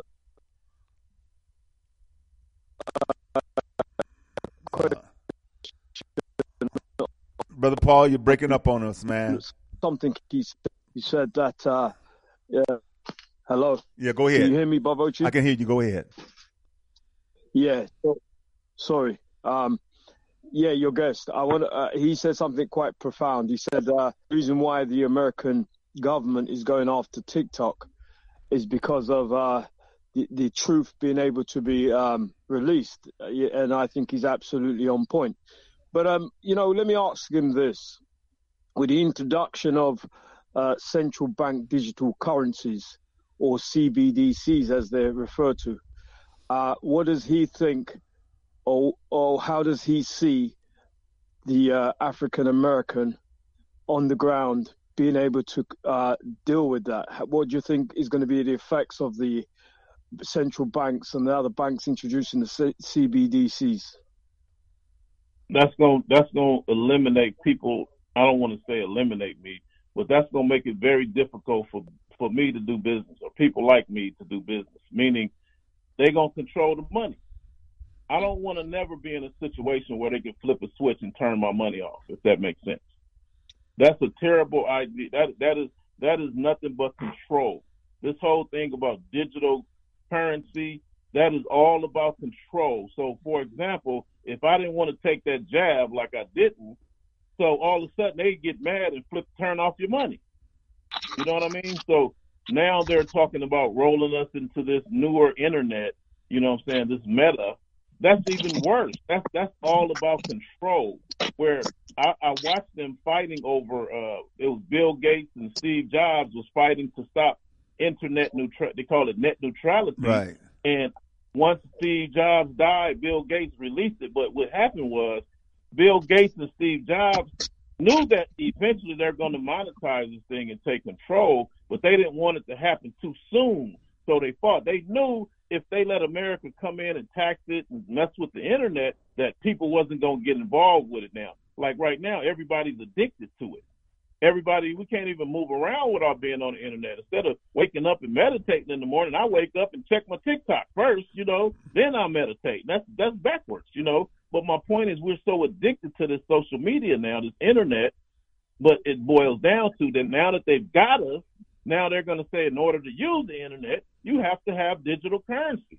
Well, if now we have to have digital currency, they they're already using language saying that people who think like me is a problem. People who think, you know, these people, these Pan African people, these ADOS, these these all these different organizations of free thinking, think free thinkers, they are a problem. So if we're a problem and if they could pass the law, then they could flip that switch and turn your money off. because they just proved that oh these people are a problem, so we want to deactivate them and unplug them from getting food, from buying water, from paying for rent or for paying for mortgage. So I recommend my personal opinion. I don't never want to be in a situation where somebody could turn my money off. So I, I, I like, in fact, matter of fact, I see, I see right now, the credit card companies are paying restaurants to only take credit cards. Right. They are paying them. Yes. Right. They want to, they are paying these bigger restaurants, bigger businesses. Mhm. If you stop taking cash, we will pay, you. you. So if we Mhm. stop only, that's what I, I don't like the rappers, these new age rappers. But what I do like about the rappers is I like the fact that they're going into the bank and they withdrawing this large amounts of money so that they can sit there and hold it on their phone, on their ear in their rap videos. You know, so I, I appreciate them doing that because that keeps us wanting cash Yeah. everybody feels like I got to be able to show you that I'm- I got some money. Look at this wad of cash. But that helps us actually. That's actually helping us because as long as we're doing that and there's a demand for cash, we're going to keep. They're going to keep printing it. But as soon as they can convince us that we don't need cash anymore, that's when you're going to start hearing about people being wiped out.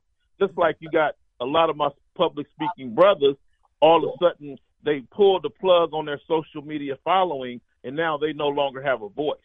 Mm. You see what I'm saying? They don't know how Marcus Garvey did it back in the day, but they know that they can they can get them a huge social media following, but they don't know the blueprints of Marcus Garvey and how Malcolm X how we got things done. So I'm telling us already, let's keep our cash. I know stuff's gonna cost more. They say, oh, this dollar is worth nothing. It ain't worth nothing. Well, that dollar does have some value. The just like when I used to sell these cars, the cars used to cost thirty thousand, but now them cars cost up to two hundred thousand because because the val- the value of the dollar is down. Mhm. So the lower the value of the dollar goes, the higher the value of stuff and things cost. The more dollars you're going to need. But anyway, bro, I don't want to make it too long. But no, I don't like it. I don't like the digital currency. I don't. I do not like that because you can't control it. You don't know where your money is. You lose your password, you in trouble. Brother Paul, now you got you, got, you already got people stealing money off of your credit cards. Mm-hmm. Someone just told me yesterday they stole her phone. They somebody stole, recreated her. They took my friend and took recreate took her no T-Mobile the phone company. They sold her information through that big old scandal they recently had, and now they went and recreated a whole new her, and they locked her out. Now she's the uh, the, the the illegal person. She can't even access her own money because somebody then stole her profile and cre- recreated a brand new her. Now she's the imposter, trying to get her own money. Got to prove who It's she is. So now you tell me you want to make it all digital? That man, no, I don't never want. I, I don't want to be out of a situation where I can't have my money buried in the backyard or under my pillow somewhere. Yeah, I you know, that. I ain't. But- I, that's losing control right there. brother I hope I answered the question, brother. brother Paul.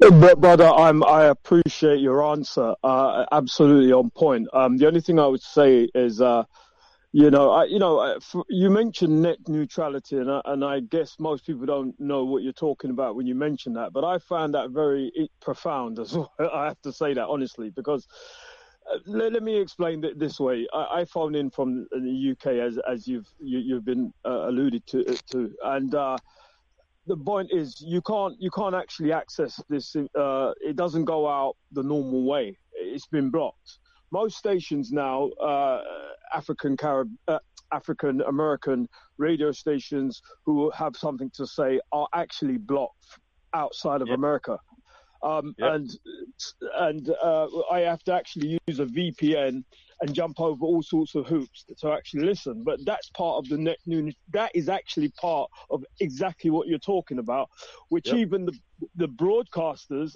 I've I've had discussions with technical teams on your side of the pond, and they had no idea that the signal wasn't actually coming out of America, and that is to do with net neutrality. I know that because I've been following it and you're absolutely on point. And it, it, it's it's it's it's reward, rewarding that you actually know because most people don't know that.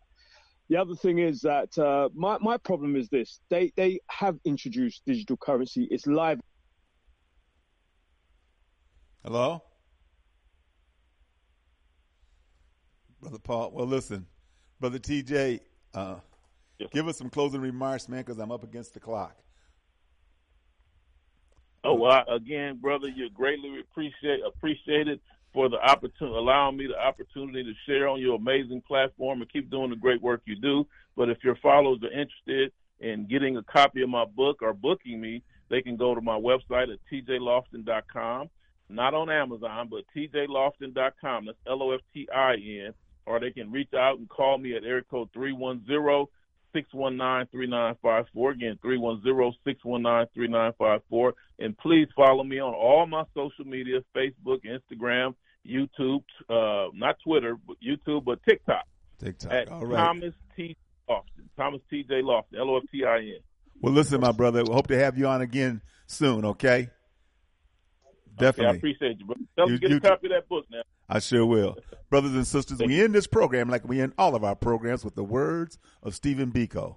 The most potent weapon in the hands of the oppressor is the minds of the oppressed. This program is dedicated and committed to helping to free the African mind, but not just the M-I-N-D, but the M-I-N-E, because under the feet of African people lies all of the resources that everybody wants, think they can't do it out, and they sure in hell don't want to pay for. it. Brothers and sisters, you have a blessed and wonderful day. Shem Hotep means go in peace. Asante Sana means thank you. Bibi Fahardier. Bibi Fahardier means our victorious destiny. Brothers and sisters, we will be victorious. See you on Friday. Peace, family.